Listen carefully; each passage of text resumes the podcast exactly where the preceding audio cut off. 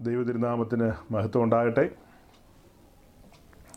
വീണ്ടും സഹോദരന്മാരോട് ഒരുമിച്ച് ഇങ്ങനെ ഒത്തുകൂടുവാൻ കർത്താവ് സഹായിച്ചു. നവംബർ മാസത്തിന്റെ ഒടുവിലേക്ക് നാം വന്നെത്തിയിരിക്കുകയാണ്. വർഷത്തിന്റെ ഒടുവിലേക്കും വന്നെത്തിയിരിക്കുന്നു. ഒരു വർഷം കടന്നുപോയത് അറിഞ്ഞില്ല. വർഷാവസാനത്തെക്കുറിച്ച് പറയാനായിട്ട് ഇനിയും സമയമുണ്ട്. അത് പിന്നാലെ പറയാവുന്നതാണ്. എന്തായാലും ഞാനിങ്ങനെ ചിന്തിച്ചു പോയി സമയം പോകുന്ന എത്ര വേഗത്തിലാണെന്ന്. എത്രയെത്ര എത്ര വേഗത്തിലാണ് കാര്യങ്ങൾ മാറി മറിയുന്നത്.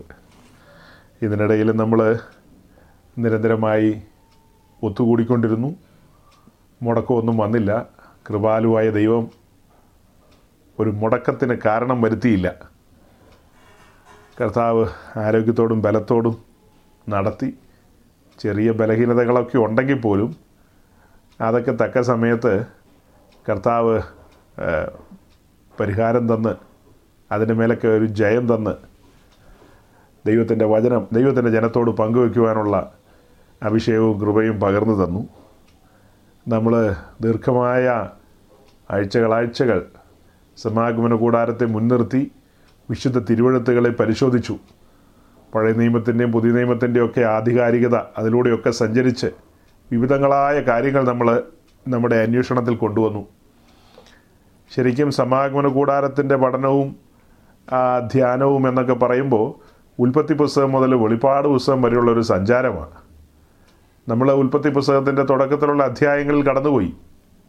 ദൈവത്തിന്റെ സൃഷ്ടിയും സൃഷ്ടിയായ മനുഷ്യനോട് ദൈവം സംസാരിച്ചതും തോട്ടത്തിലെ വൃക്ഷത്തിന്റെ ഫലം തിന്നാൽ മരിക്കുമെന്ന് പറഞ്ഞതും മരണത്തെക്കുറിച്ചും അവൻ തോട്ടത്തിൽ നിന്ന് പുറത്തു വന്നതും ഏതന്റെ കിഴക്ക് വശത്തൂടെ അവനെ പുറത്തിറക്കിയതും തിരിയുന്ന വാളിന്റെ ജ്വാലയുമായി കെരൂപ് അവിടെ നിൽക്കുന്നതും അതേ കെരൂപിനെ പിന്നീട് നമ്മൾ പുറപ്പാട് പുസ്തകത്തിൽ വന്നപ്പോൾ സമാഗമന കൂടാരത്തിൽ നിൽക്കുന്നത് കണ്ടു.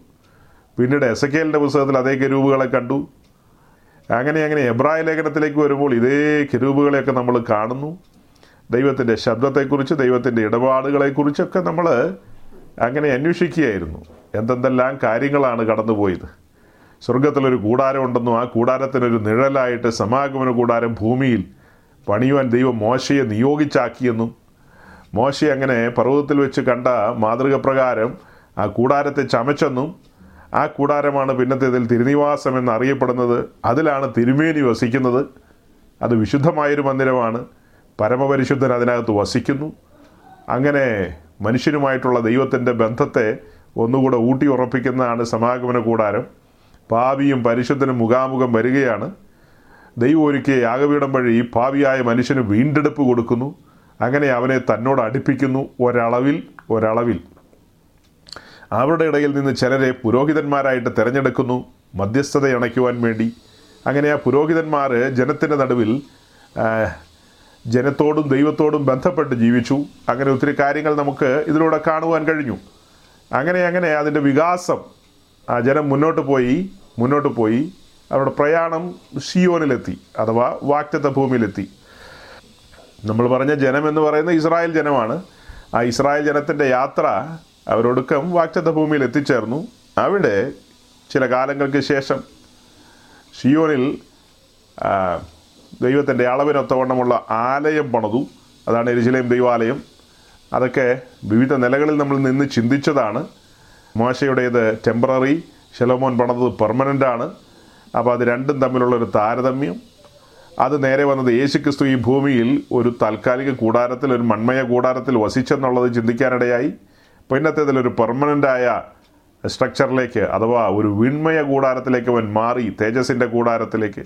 സഭ ഇപ്പോൾ സഞ്ചരിക്കുന്നവരുടെ ഒരു കൂട്ടമായിട്ട് ഈ ഭൂമിയിൽ അന്യരും പരദേശികളും എന്ന നിലയിൽ ഇവിടെ ഇവിടെ ഇവിടെ നില ഇവിടെ നിലനിൽക്കുന്ന ഒരു നഗരമില്ലെന്ന് എണ്ണിക്കൊണ്ട് അങ്ങനെ ലോകത്തോട് വിളിച്ചു പറഞ്ഞുകൊണ്ട് യാത്രക്കാരെന്ന നിലയിൽ സഭ വിളിക്കപ്പെട്ട വിശുദ്ധന്മാർ തിരഞ്ഞെടുക്കപ്പെട്ട വിശുദ്ധന്മാർ അങ്ങനെ സഞ്ചരിച്ചുകൊണ്ടിരിക്കുകയാണ്. അപ്പോൾ ഈ കാര്യങ്ങളെല്ലാം നമ്മൾ ചിന്തിച്ചു പോയി. അങ്ങനെ ഈ ചിന്ത സമാഗമന കൂടാരത്തിന്റെ പഠനമാണ് നമ്മൾ ഇവിടം വരെ എത്തിച്ചത്.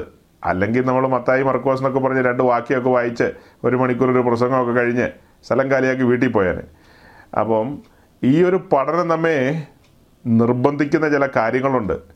ഈ കൂടാരത്തിന്റെ ചുറ്റും അറുപത് തൂണുകളുണ്ട്. ആ തൂണുകൾ ഖതിരമരം കൊണ്ടാണ്. ആ തൂണുകൾക്ക് താമ്ര ചൂടുകളുണ്ട് അഥവാ ബ്രോൺസ് സോക്കറ്റുകൾ. ഈ കതിരമരം നേരെ മണ്ണിൽ വെക്കുന്നില്ല. അങ്ങനെ വെക്കാൻ പാടില്ല.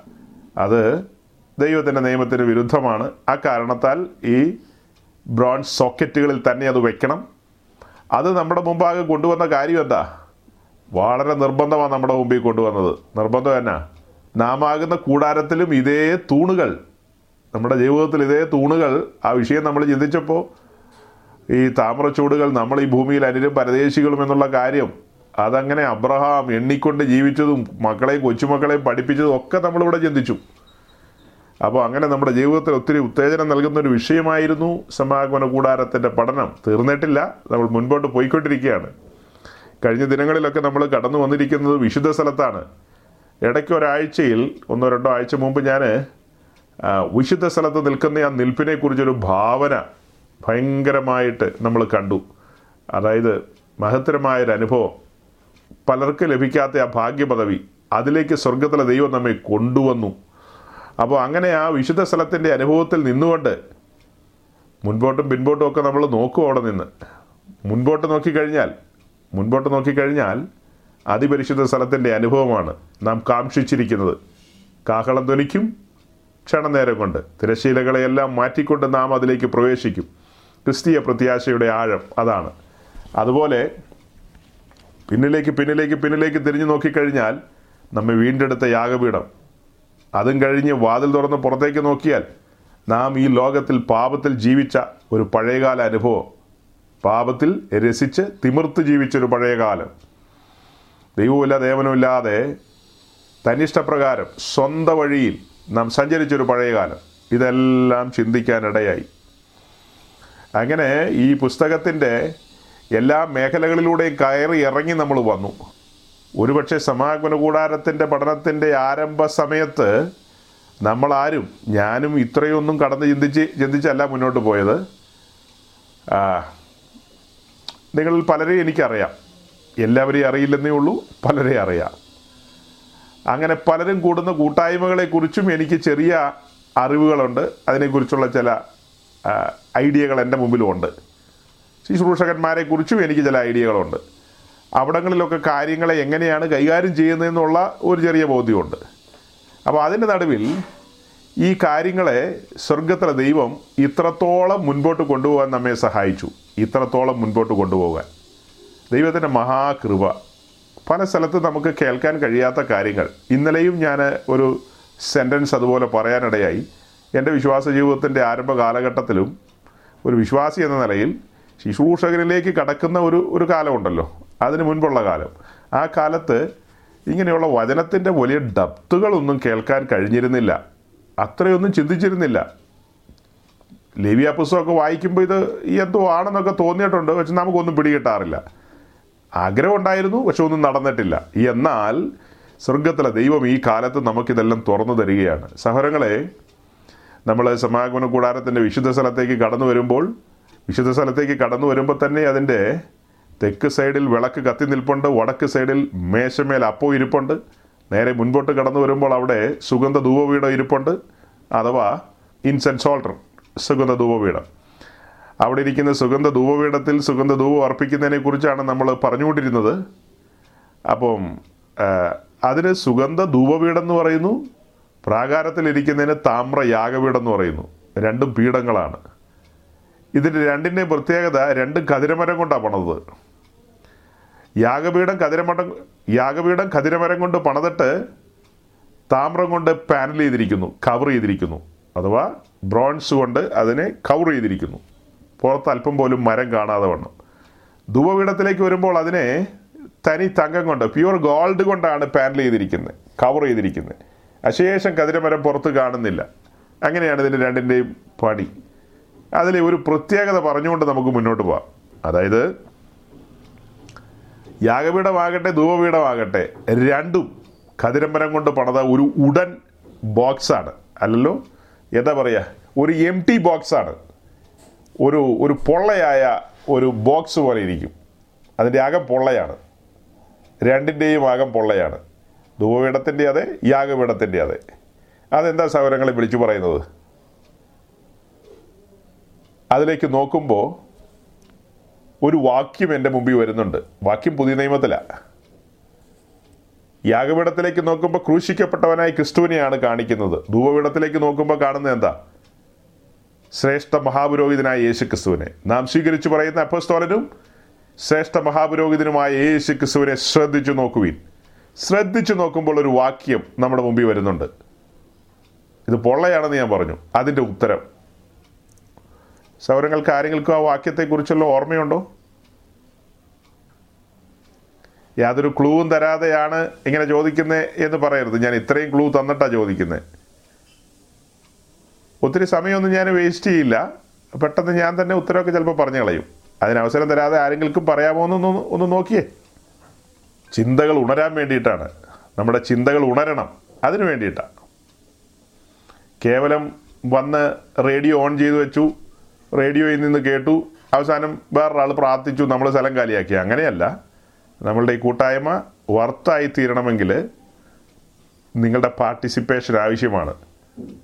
അതാണല്ലോ ക്രിസ്തീയ സഭയെ സംബന്ധിച്ച് പഠിക്കുമ്പോൾ പാർട്ടിസിപ്പേഷൻ ആവശ്യമാണ് നമ്മൾ ഒരുമിച്ച് വചനം ധ്യാനിക്കുന്നു ഒരുമിച്ച് പഠിക്കുന്നു ഒരുമിച്ച് നമ്മൾ ഒരുമിച്ച് മരിക്കാനിരിക്കുന്നവരല്ലേ? നമ്മളെല്ലാം ഒരപ്പത്തിന് അംശികൾ ഒരു പാനപാത്രത്തിന് ഓഹരിക്കാരുമാകട്ടോ മറന്നു പോകരുത് നമ്മളെല്ലാം ഒരുമിച്ച് മരിക്കാനിരിക്കുക ക്രിസ്തുവിൽ മരിക്കാൻ. അതാണ് ഉദ്ദേശിച്ചത്. അല്ലാതെ ഒരുമിച്ച് പോയി അങ്ങും കായലിൽ ചാടാൻ പോകുന്ന കാര്യമല്ല. അപ്പോൾ പിന്നീട് നമ്മുടെ പ്രത്യാശ ഒന്നല്ലേ? ഏക പ്രത്യാശയ്ക്കായി വിളിക്കപ്പെട്ടിരിക്കുന്നു. വിശ്വാസം ഒന്ന് സ്നാനം ഒന്ന് എല്ലാം ഒന്ന്. എന്തെങ്കിലും വാക്യം ആരെങ്കിലും ഓർമ്മയുണ്ടോ? സാധാരണ സഹോദരിമാരാണല്ലോ പറയാറ്. അവരാരും എന്താ ഒന്നും പറയാത്തെ? ഫിലിപ്പ് ലേഖനം ഒന്ന് വായിച്ചാലോ? രണ്ടാം അധ്യായം യാഗപീഠം പൊള്ളയാണ്. ധൂപപീഠം പൊള്ളയാണ്. ഉത്തരം ഫിലിപ്പ് ലേഖനം രണ്ടാം അധ്യായത്തിന്റെ അഞ്ച് മുതൽ ഒന്ന് രണ്ട് വാക്യം. ഉം.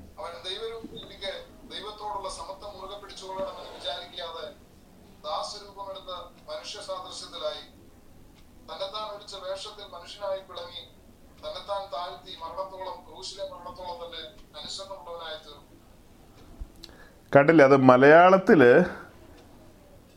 മലയാളത്തിൽ വായിക്കുമ്പോൾ അങ്ങനെയാണ് പക്ഷെ അതിന്റെ അത് ഇംഗ്ലീഷിലും കൂടെ അത് നോക്കിയാൽ.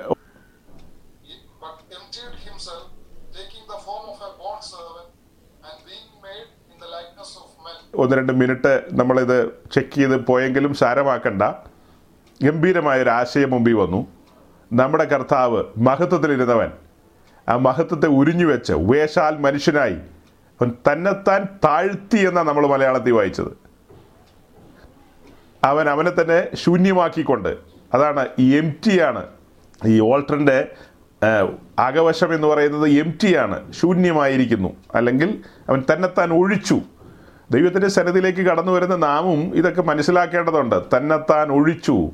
അവൻ തന്നെത്താൻ എന്താ നിഷേധിച്ചു. ഈ സെയിം കാര്യം അവൻ നമ്മോട് നിർബന്ധിക്കുന്നുണ്ട് കേട്ടോ. ഈ യാഗപീഠത്തിന്റെ ചുവട്ടിൽ നിന്നുകൊണ്ട് നമ്മളോട് പറഞ്ഞ ഒരു ഒരു മെസ്സേജ് ഉണ്ട്. കർത്താവ് യാഗപീഠത്തെ സാക്ഷി നിർത്തിക്കൊണ്ട് പറയുകയാണത് കർത്താവ് പറഞ്ഞപ്പോഴല്ല ഇപ്പം അവന്റെ ദാസന്മാർ സംസാരിക്കുമ്പോൾ യാഗപീഠത്തെ സാക്ഷി നിർത്തിക്കൊണ്ടാണ് പറയുന്നത്. ഒരുവൻ എന്നെ അനുഗമിക്കാൻ ഇച്ഛിച്ചാൽ അവൻ തന്നെത്താൻ ഒഴിക്കണം. തന്നെത്താൻ ഒഴിച്ച് ഏ മഹത്വത്തിന്റെ വസ്ത്രങ്ങളെയെല്ലാം മഹിമകളെയെല്ലാം ഉരിഞ്ഞു വെച്ച് വേഷാൽ മനുഷ്യനായെങ്കിൽ നാം ഏതെങ്കിലും മഹത്വത്തിലായി ഇരിക്കുന്നതെങ്കിൽ മഹത്വത്തിൽ വസിക്കുന്ന സമയത്താണ് പാപത്തെക്കുറിച്ചുള്ള മെസ്സേജ് കേട്ടതെങ്കിൽ ശിക്ഷാവിധിയിൽ നിന്നുള്ള ഒഴിവിനെക്കുറിച്ചുള്ള ഗുഡ് ന്യൂസ് കേട്ടതെങ്കിൽ അവിടെയാണ് മുഴങ്ങുന്നത് തന്നെത്താൻ ഒഴിക്കണമെന്ന്. ഇപ്പോൾ ഇരിക്കുന്ന ആ ഒരു നിലയിൽ നിന്ന് ഏതാണ്ടാണ് എന്നുള്ളൊരു സങ്കല്പമുണ്ടല്ലോ. അതിൽ നിന്നൊക്കെ ഒഴിഞ്ഞു ഇറങ്ങി വരണം. താഴേക്ക് ഇറങ്ങി വരണം. മാതൃകയാരാ? നമ്മുടെ കർത്താവ്. യാഗപീഠത്തിന്റെ പഠനത്തിൽ ധൂപപീഠത്തിലേക്കും വരുമ്പോൾ ഇതൊക്കെ തന്നെയാണ് വരുന്നത്. അപ്പോൾ അവൻ തന്നെത്താൻ ഒഴിച്ചു തന്നെത്താൻ ഒഴിച്ചു. ധൂപപീഠത്തെങ്കിലേക്ക് വരുമ്പോൾ മഹാപുരോഹിതനായ ക്രിസ്തു അവിടെ നിൽപ്പുണ്ട്. മഹാപുരോഹിതൻ അവൻ തന്നെത്താൻ ഒഴിച്ചു സ്വന്തം കാര്യങ്ങളെല്ലാം മാറ്റിവെച്ചിട്ട് സഭയ്ക്ക് വേണ്ടി വിശുദ്ധന്മാർക്ക് വേണ്ടി. ഇസ്രായേലിന്റെ മഹാപുരോഹിതൻ അങ്ങനെയല്ലേ? ഇസ്രായേലിന്റെ മഹാപുരോഹിതൻ ഇസ്രായേൽ പൊതുസഭയ്ക്ക് വേണ്ടി ദൈവത്തിന്റെ സന്നിധിയിൽ തന്നെത്താൻ ഒഴുക്കിയാണ് എന്നിട്ട് ഇസ്രായേലിന്റെ ഭാരങ്ങളെ അവൻ ചുമലിൽ ചുമക്കുകയാണ്. മഹാപുരോഹിതന്റെ ചുമലിൽ രണ്ട് ചുമൽക്കണ്ടങ്ങളുണ്ട്. അത് രണ്ട് ഗോമേതക കല്ലുകളാണ്. അതിനകത്ത് ഇസ്രായേൽ ഗോത്രങ്ങളുടെ പേര് ഒരു കല്ലിൽ ആറ് ഗോത്രത്തിന്റെയും മറുകല്ലിൽ ആറ് ഗോത്രത്തിന്റെയും അത് അവന്റെ ചുമലിലാണ് വെച്ചിരിക്കുന്നത്. ചുമലിൽ ചുമൽക്കണ്ടെന്നാണ് അതിന് പറയുന്നത്. അതെന്താ കാണിക്കുന്നത്? ഇസ്രായേലിനെ ചുമലിൽ വഹിക്കുകയാണ് മഹാപുരോഹിതൻ. അടുത്തത് മാർപ്പതക്കം. നെഞ്ചിൽ മാറിൽ കിടക്കുന്നതാണ് മാർപ്പതക്കം. ആ മാർപ്പതക്കത്തെക്കുറിച്ച് പറയുമ്പോൾ അവിടെ പന്ത്രണ്ട് രത്നങ്ങളാണ് വെട്ടിപ്പതിപ്പിച്ചിരിക്കുന്നത്. ഇസ്രായേലിലെ പന്ത്രണ്ട് ഗോത്രങ്ങളെയും മഹാപുരോഹിതൻ ഹൃദയത്തിൽ വഹിക്കുകയാണ്. ഇസ്രായേലിലെ പന്ത്രണ്ട് ഗോത്രങ്ങളെയും മഹാപുരോഹിതൻ ഹൃദയത്തിൽ വഹിക്കുകയാണ്. ഈ കാര്യങ്ങളൊക്കെ ചെയ്യണമെന്നുണ്ടെങ്കിൽ സ്വന്തം കാര്യങ്ങളൊക്കെ മാറ്റിവെച്ചിട്ട് ഈ ഒരു നിലയിലേക്ക് ഇറങ്ങണം. ക്രിസ്തു ഇറങ്ങി വന്ന അതേ നിലയിലേക്ക് ഇറങ്ങി വന്നെങ്കിലേ അത് സാധിക്കൂ. അപ്പോൾ തുടക്കത്തിൽ ഞാൻ ഒരു ഒരു സൂചന തന്നതാണ്. യാഗപീഠവും ധൂപപീഠവും പൊള്ളയാണ്. മരം കൊണ്ടുള്ള ഒരു ബോക്സ് പോലെയാണെങ്കിലും അതിന്റെ ഉള്ളിൽ ശൂന്യമാണെന്നുള്ള സൂചന നിങ്ങളുടെ മുമ്പിൽ തന്നതാണ്. അപ്പോൾ സഹോദരങ്ങളെ സമാഗമന കൂടാരത്തിന്റെ വിശുദ്ധ സ്ഥലത്തേക്ക് കടന്നു വന്ന ഈ പഠനത്തിലേക്ക് നാം വരുമ്പോൾ ധൂപപീഠം. ധൂപപീഠം യേശു ക്രിസ്തുവിനെ കാണിക്കുന്നു അഥവാ മഹാപുരോഹിതനായ ക്രിസ്തുവിനെ കാണിക്കുന്നു. ഈ കാര്യങ്ങളാണ് നമ്മൾ പറഞ്ഞുകൊണ്ടിരിക്കുന്നത്. അതിൽ തന്നെ മധ്യസ്ഥതയെക്കുറിച്ചുള്ള സൂചന പറഞ്ഞു. മധ്യസ്ഥത. അത് കഴിഞ്ഞിട്ട് ഇനി അടുത്തത് പറയേണ്ടത് ആത്മാവിലുള്ള ആരാധനയെക്കുറിച്ചാണ്. അല്പം ചില കാര്യങ്ങൾ കൂടെ മധ്യസ്ഥതയെക്കുറിച്ച് പറഞ്ഞതിന് ശേഷം ആത്മാവിലുള്ള ആരാധന എന്ന കാര്യത്തിലേക്ക് നമുക്ക് കടന്നു പോകാം. ധൂവപീഠത്തിന്റെ പഠനത്തോടുള്ള ബന്ധത്തിൽ നമ്മൾ കടന്നു വരുമ്പോൾ ഒന്ന് രണ്ട് കാര്യങ്ങളും കൂടെ ഓർമ്മ വരുന്നത്. ധൂപപീഠം മഹാപുരോഹിതനായ യേശു ക്രിസ്തുവിനെ കാണിക്കുന്നു. അവിടെയാണ് പക്ഷവാദം നടക്കുന്നത്. ഈ കാര്യങ്ങൾ കഴിഞ്ഞ ഒരു ഒരാഴ്ച രണ്ടാഴ്ച മുമ്പ് സൂചിപ്പിച്ചിരുന്നു. ധൂപപീഠത്തിലേക്ക് വരുമ്പോൾ നമ്മൾ വായിക്കുന്ന ഒരു വാക്യമുണ്ട്. ഒന്ന് യോഹനന്റെ സുവിശേഷം രണ്ടാം അധ്യായത്തിന്റെ ഒന്ന് രണ്ട് വാക്യം. First John chapter two verse one and two ഒന്ന് യോഹന്നാൻ രണ്ടാം അധ്യായത്തിന്റെ ഒന്നും രണ്ടും വാക്യം. അവിടെ നമ്മൾ വായിക്കുന്നത് എന്റെ കുഞ്ഞുങ്ങളെ നിങ്ങൾ പാപം ചെയ്യാതിരിക്കുവാൻ ഞാനിത് നിങ്ങൾക്ക് എഴുതുന്നു ഒരുത്തൻ പാപം ചെയ്തുവെങ്കിലോ നീതിമാനായ യേശു ക്രിസ്തു എന്ന കാര്യസ്ഥൻ നമുക്ക് പിതാവിന്റെ അടുക്കലുണ്ട് അവൻ നമ്മുടെ പാപങ്ങൾക്ക് പ്രായച്ചിത്തമാകുന്നു നമ്മുടേതിന് മാത്രമല്ല സർവലോകത്തിന്റെയും പാപത്തിന് തന്നെ ഈ ഒന്നിയോഹന്നൻ രണ്ടാം അധ്യായത്തിന്റെ തുടക്കത്തിൽ നാം കാണുന്നത് യേശുക്രിസ്തു എന്ന അഡ്വക്കേറ്റിനെ കുറിച്ചാണ്. അതായത് യേശുക്രിസ്തു എന്ന മധ്യസ്ഥൻ നമുക്ക് വേണ്ടി പിതാവിന്റെ സന്നദ്ധിയിൽ പക്ഷവാദം ചെയ്യുന്നു എന്ന ഒരു കാര്യമാണ് കാണിക്കുന്നത്. ശരിക്കും അവിടെ പക്ഷവാദം എന്നുള്ള വിഷയമാണ് വരുന്നത് പക്ഷവാദം. അപ്പം തിമത്തിയോസിന്റെ ലേഖനത്തിലുണ്ട് ദൈവത്തിനും മനുഷ്യർക്കും ഇടയിൽ ഒരേ ഒരു മധ്യസ്ഥൻ എന്നുള്ളത്. അപ്പോൾ ഈ മധ്യസ്ഥൻ മീഡിയേറ്റർ ആൻഡ് ഇന്റസസർ ഇങ്ങനെ ഒരു രണ്ട് വാക്കുകൾ നമ്മളത് ഡിക്ഷണറി തപ്പിക്കഴിയുമ്പോൾ മലയാളത്തിൽ അതിന് രണ്ടിനും ഒരു ഉത്തരമാണ് വരുന്നത്. രണ്ടിനും മധ്യസ്ഥൻ എന്നുള്ളൊരു ഒരു ഉത്തരം കിട്ടും. എന്നാൽ അതിന് കുറച്ചും കൂടി വ്യത്യസ്തതയുണ്ട് കുറച്ചും കൂടി ആഴമുണ്ട്. രണ്ട് പേർ തങ്ങളിലുള്ള ഭിന്നത അത് പറഞ്ഞു തീർക്കുന്ന ഒരാളാണ് ശരിക്കും മധ്യസ്ഥൻ. ആ വിഷയം നമ്മൾ ചിന്തിക്കുമ്പോൾ യാഗപീഠത്തിലേക്കാണ് പോകുന്നത്. തിമത്തിയോസിന്റെ ലേഖനത്തിൽ പറയുന്ന ദൈവത്തിനും മനുഷ്യർക്കും ഇടയിൽ ഒരേ ഒരു മധ്യസ്ഥൻ അത് മനുഷ്യനായ ക്രിസ്തു എന്ന് വായിക്കുന്നു. അത് കാണിക്കുന്നത് അതിപരിശുദ്ധ സ്ഥലത്തിന്റെ അനുഭവത്തിൽ വലുവനായ ദൈവം മഹത്വത്തിൽ വസിക്കുന്നു. പ്രാകാരത്തിലിരിക്കുന്ന യാഗപീഠം യാഗപീഠം വഴി വെളിയിൽ നിൽക്കുന്ന പാവിയെ തന്നോട് അടുപ്പിക്കുന്നു. അതായത് അതിനുള്ള മുഖാന്തരം മധ്യസ്ഥൻ എന്ന് പറയുന്നത് യേശു ക്രിസ്തു എന്ന മധ്യസ്ഥൻ പാപികളായ മനുഷ്യരെ പരിശുദ്ധനായ ദൈവത്തോട് നിരപ്പിക്കുന്നു. അവിടെ ഒരു മധ്യസ്ഥതയുണ്ട്. മധ്യസ്ഥത നടക്കുകയാണ്. ആ മധ്യസ്ഥതയിൽ നിരപ്പിക്കപ്പെട്ടു. അതായത് അലോഹ്യമൊക്കെ മാറിയെന്ന്. ശത്രുവായിരിക്കുന്ന നാം ശത്രുക്കളെ പോലെ പെരുമാറി. കഴിഞ്ഞ കാലങ്ങളിൽ പാപം നമ്മിൽ വസിച്ചിരുന്നു എന്ന കാരണത്താൽ നാം ദൈവത്തോട് ശത്രുക്കൾ എന്ന പോലെയാണ് ഇടപെട്ടത്. ദൈവം നമ്മോട് ശത്രുത കാണിച്ചിട്ടില്ല കേട്ടോ. നാം ശത്രുക്കളെ നാം ശത്രുക്കളായിരിക്കുമ്പോൾ തന്നെ ദൈവത്തിന്റെ സ്നേഹം നമുക്ക് പകരപ്പെട്ടെന്നൊക്കെ എബ്രായർ സോറി പകരപ്പെട്ടെന്നൊക്കെ റോമാലേഖനം അഞ്ചാം അധ്യായത്തിൽ നമ്മൾ വായിക്കുന്നുണ്ട്. അതായത് നാമാണ് ദൈവത്തിൽ നിന്ന് അകന്നു പോയത് പാപനിമിത്തം. ദൈവമല്ല.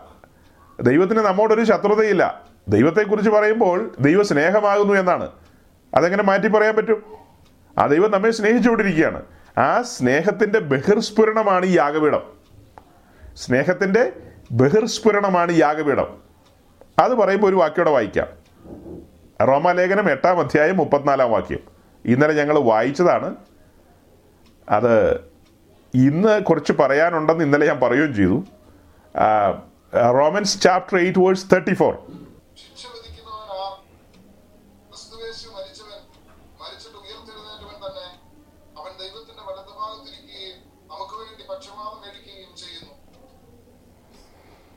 ശിക്ഷ വിധിക്കുന്നവൻ ആരെന്നാണ് ആദ്യത്തെ ചോദ്യം? ക്വസ്റ്റ്യൻ മാർക്കാണ് ശിക്ഷ വിധിക്കാൻ അർഹതയുള്ള ഒരുവനുണ്ട്. അവനാണ് ശിക്ഷിക്കുന്നത്. അപ്പം ശിക്ഷയെക്കുറിച്ച് പറഞ്ഞു കഴിഞ്ഞിട്ട് തൊട്ട് പുറകെ പറയുന്നത് എന്താ? യേശു ക്രിസ്തു മരിച്ചവൻ. അങ്ങനല്ലേ പറയുന്നത്? ക്രിസ്തു യേശു മരിച്ചവൻ. ശിക്ഷ വിധിക്കുന്നവൻ ആരെന്നൊരു ചോദ്യമാ ഞാൻ ഇന്നലെയും പറഞ്ഞൊരു കാര്യമാണ് നമ്മൾ ഈ വാക്യമൊക്കെ ചുമ്മാ വായിച്ച് ജെറ്റ് വേഗത്തിൽ പോകാറുള്ളതാണ്. ആ വാക്യത്തിന്റെ ചുവട്ടിലൊന്നും നിന്ന് നമ്മൾ ശ്രദ്ധിക്കാറില്ല. സീരിയസ് ആയിട്ട് കാര്യങ്ങളെ വിശകലനം ചെയ്യാറില്ല. അതാണ് ഒരു പരമമായ സത്യം. അപ്പം ഇവിടെ വായിക്കുന്ന ശിക്ഷ വിധിക്കുന്നവനാർ ശിക്ഷാവിധി ഉണ്ടെന്ന്. ശിക്ഷാവിധിയുമായി ബന്ധപ്പെട്ട കാര്യം അന്വേഷിക്കണമെങ്കിൽ എവിടെ പോകും ഏതൻ തോട്ടത്തിൽ പോകേണ്ടി വരും? മനുഷ്യവർഗത്തിന്റെ മേലുള്ള ശിക്ഷ വീണത് എവിടെയാ? ഏതൻ തോട്ടത്തിലാണ്. ഉൽപ്പത്തി പുസ്തകം രണ്ടിന്റെ പതിനേഴിലാണ് വിധി പ്രഖ്യാപിച്ചിരിക്കുന്നത്. മനുഷ്യവർഗത്തിന്റെ മേൽ വരേണ്ട ശിക്ഷയെക്കുറിച്ചുള്ള വിധി അവിടെയാണ്. ആ വിധി പ്രഖ്യാപനം എന്ന് പറയുന്നത് അത് ദൈവത്തിന്റെ കൽപ്പനയാണ്. അത് വയലേറ്റ് ചെയ്ത് കഴിഞ്ഞാൽ അതിൽ പറയുന്ന ശിക്ഷ നടപ്പാക്കിയിരിക്കും. മരണം. എന്നാൽ ശിക്ഷയുണ്ട്. അതെന്താണ്? മരണം. മരണത്തെക്കുറിച്ച് അവിടെ എഴുതി വെച്ചിരിക്കുകയാണ്. അപ്പൊ ആ പറയപ്പെട്ട ശിക്ഷ ശിക്ഷ വിധിക്കുന്നവനാർ ശിക്ഷ വിധിക്കുന്നവനാ ആദമിനോട് പറഞ്ഞത് തിന്നാൽ മരിക്കുമെന്ന്. വലിയവനും ഭയങ്കരനും മഹാനുമായ ദൈവം. വേറെ ആരാ? അതല്ലേ യേശുക്രിസ്തു പറഞ്ഞത്? ദേഹത്തെയും ദേഹിയെയും കൊന്നു തള്ളി നരകത്തിലിടാൻ കഴിയുന്നവനെ ഭയപ്പെടാൻ. വേറെ ആരാ ശിക്ഷ വിധിക്കുന്നത്? അതിന് കഴിവുള്ളവനുണ്ട്. അപ്പോൾ ശിക്ഷ വിധിക്കുന്നവൻ. ശിക്ഷ വിധിച്ചു. മരണത്തെക്കുറിച്ച്. ആ മരണം മനുഷ്യകുലം അനുഭവിക്കേണ്ട മരണം യേശു ക്രിസ്തു അനുഭവിച്ചു അവൻ മരിച്ചു. വലിയ ആഴമുള്ള വിഷയം. നമ്മൾ ഇവിടെ ചിന്തിച്ചിട്ടില്ല കാര്യം ശരിക്കും പറഞ്ഞ. അത് യാഗപീഠത്തിന്റെ പഠനത്തിൽ വരുമ്പോൾ പറയേണ്ടതായിരുന്നു. അന്നത്തെ സമയത്ത് ഞാൻ കുറേ ഭാഗമൊക്കെ സ്കിപ്പ് ചെയ്തിട്ടുണ്ട്. അതായത് നമ്മളുടെ ആ സമയത്തെ കേൾവിക്കാർക്ക് അതിനുള്ള മനക്കെട്ടിയൊക്കെ ഉണ്ടാവുന്ന എനിക്കൊരു സംശയം വന്നുകൊണ്ടാണ് പല ഭാഗവും ഞാൻ വിട്ടത്. എന്നാൽ സാറ്റർഡേ ഈവനിങ്ങിലുള്ള മീറ്റിങ്ങിൽ ആ വിഷയം ഞാൻ പിന്നത്തേതിൽ സവിസ്തരം പറഞ്ഞിട്ടുണ്ട്. അവിടെ വന്നപ്പോൾ എനിക്കൊരു ധൈര്യം വന്നു. കേൾവിക്കാർക്ക് മനക്കെട്ടി ഉണ്ടോ ഇല്ലയോ എന്നുള്ളത് എന്റെ വിഷയമല്ല പറയാനുള്ളത് അങ്ങ് പറഞ്ഞേക്കാം. അപ്പോൾ ഇവിടെ നമ്മളത് പറഞ്ഞിട്ടില്ല ന്യൂസിലാൻഡിന്റെ മണ്ണിൽ മുഴങ്ങിയിട്ടില്ല. ആ ഒരു ശബ്ദം. അവിടെ ഞാൻ പറഞ്ഞ കാര്യത്തേ ഉള്ളൂ നിങ്ങൾ അന്വേഷിച്ച് കണ്ടുപിടിച്ചോളാൻ. കാരണം ചിലപ്പോൾ പ്രതിസന്ധി ഉണ്ടാവും. അപ്പോൾ വലിയ പ്രതിസന്ധിയിലേക്ക് പോകണ്ടല്ലോ എന്ന് ഓർത്താ. എങ്കിലും എന്റെ ഉള്ളിന്റെ ഉള്ളിലൊരു ബോധ്യമുണ്ട്.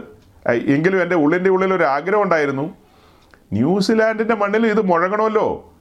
എന്റെ കർത്താവ് മരിച്ചവനായിരുന്നു എന്ന്. അവൻ മരിച്ചു.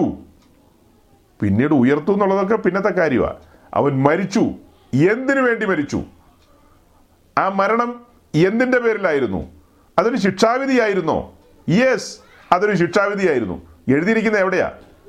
യഷിയാവിന്റെ പുസ്തകത്തിലാണ് അൻപത്തിമൂന്നാം അധ്യായം അതിന്റെ എട്ടാം വാക്യത്തിൽ അതൊന്ന് വായിച്ചാലോ ഷിജു പാസ്റ്റേ? വായിച്ചിട്ട് നമുക്ക് റോമാലേഖനത്തിൽ തന്നെ തിരിച്ചു വരാം. യഷിയാവ് Isaiah fifty three verse eight അവൻ പീഡനത്താലും ശിക്ഷാവിധിയാലും എടുക്കപ്പെട്ടു ജീവനുള്ളവരുടെ ദേശത്ത് നിന്ന് അവൻ ഛേദിക്കപ്പെട്ടു എന്നും എന്റെ ജനത്തിന്റെ അതിക്രമം നിമിത്തം അവന് ദണ്ഡനം വന്നുവെന്നും അവന്റെ തലമുറയിൽ ആര് വിചാരിച്ചു ആ തലമുറയിൽ ആരും വിചാരിച്ചില്ലെങ്കിലും നമ്മളിപ്പോൾ വിചാരിക്കുകയാണ് വലുവനായ ദൈവം നമ്മുടെ മേൽ വരേണ്ട ശിക്ഷയെ അവന്റെ മേൽ ചുമത്തി. ഇതേ കാര്യം തന്നെ റോമാലേഖനം അഞ്ചാം അധ്യായത്തിലുണ്ട്. അപ്പം നമ്മുടെ മേൽ വരേണ്ട ശിക്ഷ അവന്റെ മേൽ ചുമത്തി. അവൻ പീഡനത്താലും ശിക്ഷാവിധിയാലും എടുക്കപ്പെട്ടു. അവന്റെ ശരീരം പീഡിപ്പിക്കപ്പെട്ടു. ആ ശരീരം ആടിച്ചുടയ്ക്കപ്പെട്ടു തച്ചുടയ്ക്കപ്പെട്ടു.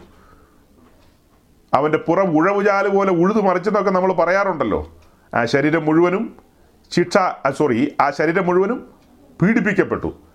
അടുത്തത് അവന്റെ പ്രാണൻ ശിക്ഷാവിധിയിലാകപ്പെട്ടു.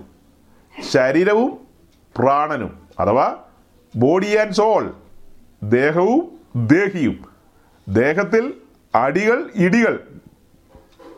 ദേഹത്തിൽ പീഡനം കടന്നു വന്നു. അതേസമയം അവന്റെ പ്രാണനിൽ ആത്മാവിലല്ല അവന്റെ പ്രാണനിൽ അഥവാ സോളിൽ അല്ലെങ്കിൽ ദേഹിയിൽ ശിക്ഷ കടന്നു വന്നു. ശിക്ഷ അനുഭവിച്ചത് അവിടെയാ. ആ ശിക്ഷയെക്കുറിച്ച് എഴുതിയിരിക്കുന്നത് നൂറ്റി പതിനാറാം സങ്കീർത്തനത്തിന്റെ മൂന്നും നാലും വാക്യത്തിലാണ്. Psalms one hundred and sixteen verse three and four.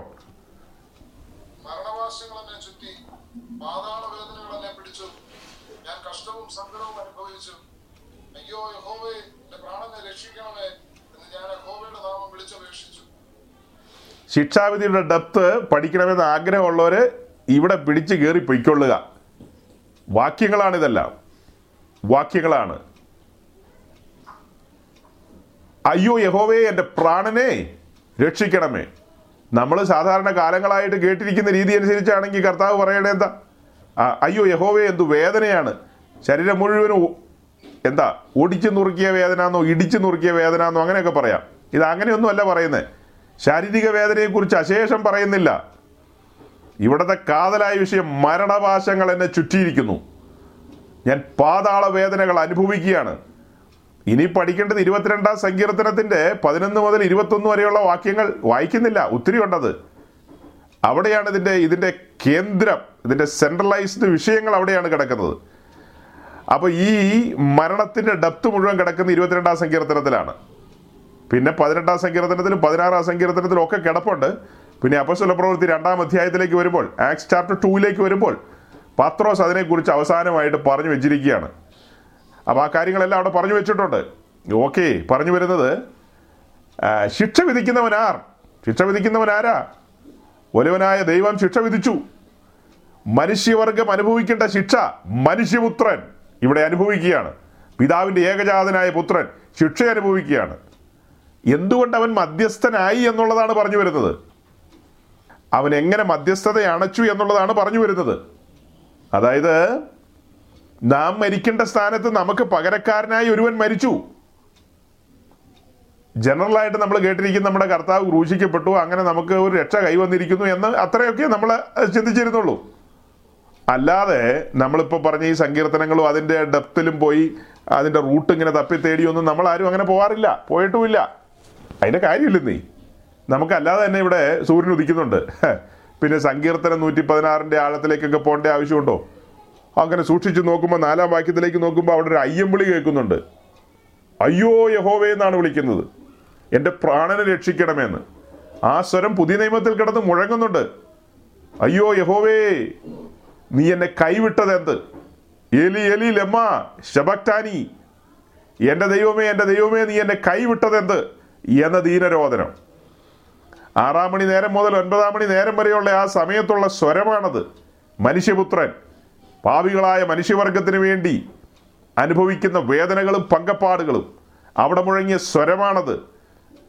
അവൻ നമുക്ക് വേണ്ടി ഒരു മധ്യസ്ഥനാകാൻ ക്വാളിഫൈഡ് ആകുകയാണ്. മധ്യസ്ഥനാകാൻ പോവുകയാണ്. മധ്യസ്ഥതയുടെ പൂർണതയിലേക്ക് വരികയാണ്. എല്ലാം ഫിനിഷ് ചെയ്തതിന് ശേഷം പറയുന്നൊരു കാര്യമുണ്ടല്ലോ. ഇറ്റ് ഈസ് ഫിനിഷ്ഡ് എല്ലാം നിവൃത്തിയായിരിക്കുന്നു. അങ്ങനെ നിരപ്പിക്കപ്പെടുന്ന അവസ്ഥയിലേക്ക് വരികയാണ്. പാപികളായ മനുഷ്യര് പരിശുദ്ധനായ ദൈവത്തോട് നിരക്കുവാൻ കാരണമാകുന്ന ബലിമരണം ഇവിടെ പൂർത്തിയാകുകയാണ്. അപ്പോൾ ഇവിടെ നമ്മൾ വായിച്ചത് ശിക്ഷിക്കുന്നവൻ ആര്? അവൻ പീഡനത്താലും ശിക്ഷാവിധിയാലും എടുക്കപ്പെട്ടു. അയ്യോ യഹോവേ എന്റെ പ്രാണനെ രക്ഷിക്കണമേ. ഇതേ കാര്യം തന്നെ യശയാവ് അൻപത്തിമൂന്നിന്റെ പത്തിലും കൂടെ ഉണ്ട് കേട്ടോ. Isaiah fifty three verse ten അതൊന്ന് വായിക്കാം. എന്നാൽ അവനെ തകർത്ത് കളയുവാൻ യഹോവയ്ക്ക് ഇഷ്ടം തോന്നി. അവൻ അവന് കഷ്ടം വരുത്തി. അവന്റെ പ്രാണൻ ഒരു അകത്യാഗമായി തീർന്നിട്ട് അവൻ സന്തതിയെ കാണുകയും ദീർഘായുസ് പ്രാപിക്കുകയും യഹോവയുടെ ഇഷ്ടം അവന്റെ കയ്യാൽ സാധിക്കുകയും ചെയ്യും. നൂറ്റി പതിനാറാം സങ്കീർണത്തിന് നിന്ന് ഒറ്റ ജമ്പിങ് ആണ് ഐഷ്യ ഫിഫ്റ്റി ത്രീയിലേക്ക്. ജമ്പ് ചെയ്യുമ്പോൾ കിട്ടുന്ന ഉത്തരം എന്താ?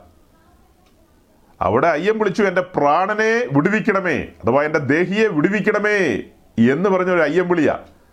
അതിന്റെ കാരണം എന്തെന്നാ നമ്മളിവിടെ കണ്ടെത്തിയത്? എന്താ കാരണം?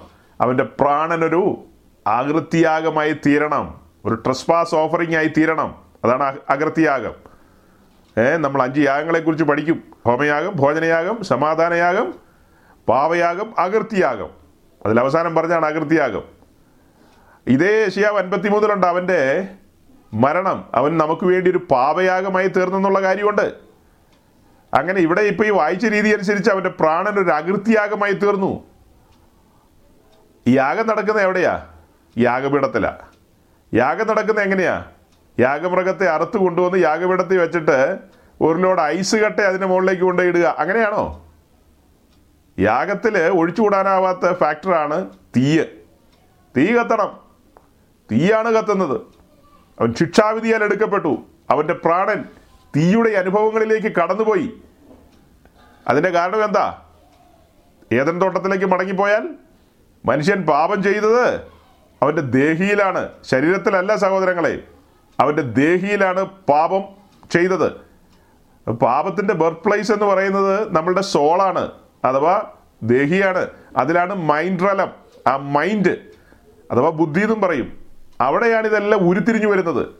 മോഹങ്ങൾ താല്പര്യങ്ങൾ പല പല പല കാര്യങ്ങളുടെയും ബർത്ത് പ്ലേസ് ആണത്. അവിടെയാണ് ഇതെല്ലാം ഉരുത്തിരിഞ്ഞു വരുന്നത്. അപ്പൊ അതുകൊണ്ടാണ് എസ് എ കെയിലിൽ എഴുതിയിരിക്കുന്നത് പാപം ചെയ്യുന്ന ദേഹി മരിക്കണം. ഡെഫിനറ്റ് ആയിട്ടും. പാപം ചെയ്യുന്ന ദേഹി മരിക്കണം. മരിക്കണമെന്ന് പറഞ്ഞാൽ മരിക്കുന്നത് എങ്ങനെയാ? മരണത്തിന്റെ സ്ഥലത്തേക്ക് പോവുക എന്നുള്ളതാണ് അതിന്റെ അർത്ഥം. മരണത്തിന്റെ സ്ഥലം എന്ന് പറഞ്ഞാൽ മരണദൂതന്റെ തറവാട്. അതാണ് മരണത്തിന്റെ സ്ഥലം. മരണദൂതൻ മരിക്കുന്നവരെ കൈപിടിച്ചു കൊണ്ടുപോകും. മരിക്കുന്ന ആരാ പാവികളെ മരിക്കുന്നുള്ളൂ. വിശുദ്ധന്മാർ മരിക്കുന്നില്ല. വിശുദ്ധന്മാർക്ക് മരണമില്ല. നാം നമ്മുടെ കർത്താവായ യേശുക്രിസ്തുവിനെ രക്ഷിതാവും കർത്താവുമായി കൈക്കൊണ്ട സമയത്ത് മരണത്തിൽ നിന്ന് ജീവനിലേക്ക് കടന്നു വന്നിരിക്കുന്നു. നമുക്ക് മരണമില്ല. നമ്മെ സംബന്ധിച്ച് മരണമില്ല. പിന്നെ ഈ പറയപ്പെടുന്ന മരണോ? അത് കേവലം ചെറിയൊരു കാര്യം. ഈ ശരീരത്തിൽ നിന്ന് പ്രാണനും ആത്മാവും വിട്ടുപോകുന്നു എന്ന് പറയുന്നത് വലിയ വിഷയമല്ല. അത് വലിയ ഗംഭീര കാര്യമൊന്നുമല്ല ഒരു ചെറിയ കാര്യമാണ് അതൊരു വലിയ കാര്യത്തിന് വേണ്ടി സംഭവിക്കുന്നതാണ്. കാരണം ഇതിനകത്ത് എത്ര കാലം നമുക്ക് ഇരിക്കാൻ പറ്റും? ഇതിനകത്ത് അധികകാലം ഇരിക്കാൻ പറ്റില്ല. ആ കാരണത്താൽ നമ്മൾ ഇത് ഓട്ടോമാറ്റിക്കലി ഇതിൽ നിന്ന് അങ്ങ് പുറത്തേക്ക് പോകുന്നതാണ്. ഒരു വിൺമയ കൂടാരത്തിലേക്ക് കടക്കാൻ വേണ്ടി ഈ കുറഞ്ഞ സൈസ് കൂടാരം അങ്ങ് ഉപേക്ഷിക്കുകയാണ്. ഒരു തേജസിന്റെ കൂടാരത്തിലേക്ക് പോകണം. ഒരു ചേഞ്ച് ഒരു ചേഞ്ച് ഒരു മാറ്റം. അതാ അത്രയേ ഉള്ളൂ. മരണം എന്ന് പറഞ്ഞാൽ അതല്ല. മരണം എന്ന് പറഞ്ഞാൽ അതല്ല. മരണത്തിന്റെ ഹെഡ് ക്വാർട്ടർ എന്ന് പറയുന്നത് കീഴേ പാതാളമാണ്. ലോവസ്റ്റ് ഹെല്ല് അവിടേക്കാണ് പാപികൾ കടന്നു പോകുന്നത്. അവിടെയാണ് മരണത്തിന്റെ തലസ്ഥാനം. അതിന് തലവൻ മരണദൂതൻ. മരണദൂതൻ എന്ന് പറഞ്ഞാൽ ഒരു ഒരു ദൂതനല്ല. കോടാനുകോടി ദൂതന്മാരാണ്. വീണുപോയ ദൂതന്മാരുടെ സംഘം അവിടെയുണ്ട്. അപ്പം മരണദൂതനാണ് അതൊക്കെ ഹാൻഡിൽ ചെയ്യുന്നത്. മരിക്കുന്നവനെയെല്ലാം പിടിച്ചോണ്ട് പോകും മരിക്കുക എന്ന് പറഞ്ഞാൽ ദൈവമായിട്ട് ബന്ധമില്ലാത്തവരാണ് മരിക്കുന്നത്. അപ്പോൾ ബാക്കിയുള്ളവർ മരിക്കുമ്പോഴും അത് തന്നെയാണ് വാക്ക് ഉപയോഗിക്കുന്നത്. പുറത്ത് എന്ന് പറഞ്ഞാൽ ആൾക്കാർ തല്ലു വെച്ച് തരും. പക്ഷെ നിങ്ങൾക്ക് കാര്യം മനസ്സിലാകുന്നവരായതുകൊണ്ട് നിങ്ങളോട് എനിക്ക് ഇങ്ങനെ പറയാൻ പറ്റും. നിങ്ങൾക്ക് ക്ലിക്കാകാൻ വേണ്ടിയിട്ടാണ് അങ്ങനെ പറയുന്നത്. ഇതിന്റെ ഗൗരവം മനസ്സിലാക്കാൻ വേണ്ടി. പാവികൾ മരിക്കുന്നു. വിശുദ്ധന്മാർ മരിക്കുന്നില്ലെന്നേ. അവർക്ക് മരണമില്ല. മരണമുണ്ടോ? രണ്ട് തിമത്തിയോസ് ഒന്നിന്റെ പത്ത് വായിച്ച് second Timothy chapter one verse ten ഇപ്പോൾ മരണം നീക്കുകയും സുവിശേഷം കൊണ്ട് ജീവനും അക്ഷതയും വെളിപ്പെടുത്തുകയും ചെയ്ത നമ്മുടെ പിതാ രക്ഷിതാവായ യേശുക്രിസ്തുവിന്റെ പ്രത്യക്ഷതയാൽ വെളിപ്പെട്ടിരിക്കുന്നതുമായ തന്റെ സ്വ- സ്വന്തം നിർണയത്തിനും കൃപയ്ക്കും ഒത്തവണ്ണം അത്രേ ആ, ഒരു നിമിഷം ശിരിപ്പാസ് ഞാൻ വേറൊരു വാക്യം കൂടി ഒന്ന് നോക്കുവാണ്. എന്റെ ഒപ്പം ചേർത്ത് വെക്കാൻ വേണ്ടി. യോഹന്നാൻ എട്ടിന്റെ അൻപത്തൊന്നാം വാക്യം.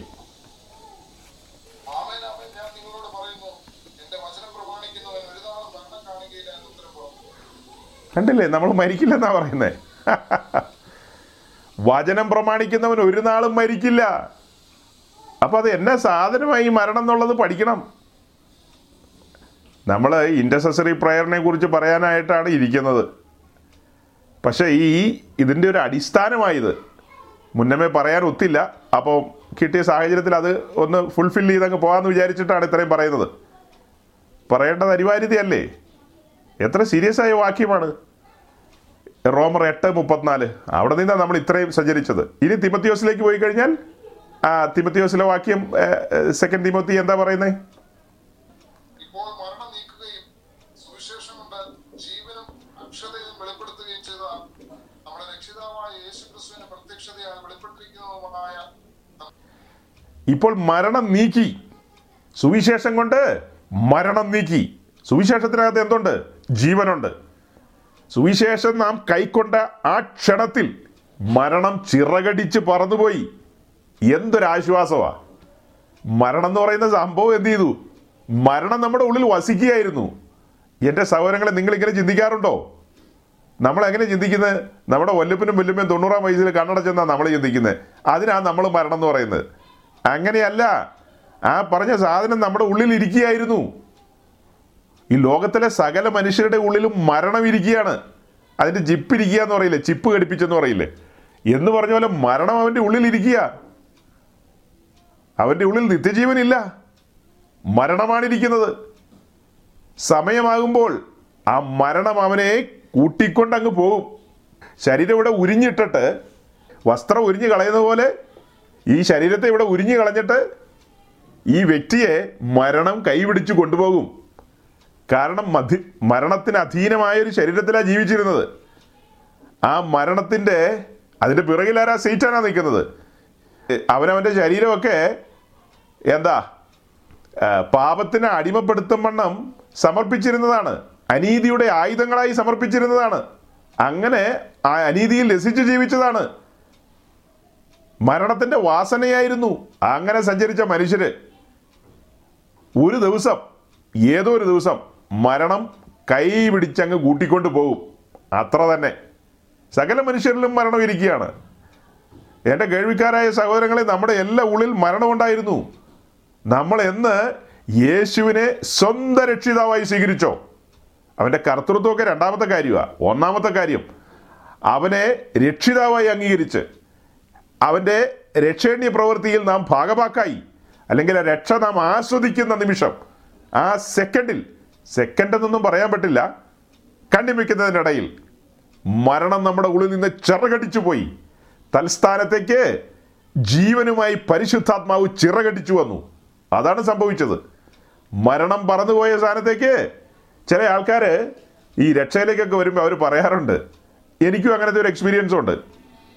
ഞാൻ ഈ കർത്താവിനെ രക്ഷിതാവായി സ്വീകരിക്കുന്ന ആ നിമിഷങ്ങളുണ്ട്. എന്റെ ഓർമ്മയിലുണ്ടത്.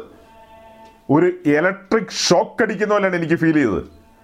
ഞാൻ വളരെ കാലങ്ങൾക്ക് ശേഷം ബൈബിൾ വായിക്കുന്ന ഒരു ദിവസമാണത്. ബൈബിൾ വായിക്കാൻ ഞാൻ നിർബന്ധിതനായി തീർന്നു. പല കാരണങ്ങളുണ്ട്. എവിടെയൊക്കെ ഞാൻ പറഞ്ഞിട്ടുണ്ടത്. അങ്ങനെ പുസ്തകം തുറന്ന് പല ഒരു ഞാനിങ്ങനെ പേജുകൾ തട്ടിക്കളിച്ചു. പിന്നെ ഞാൻ മടക്കി വെച്ചു. വായിക്കുന്നില്ല. വായിച്ചാൽ ഇതിന് അടിമയായി പോകും ഞാൻ.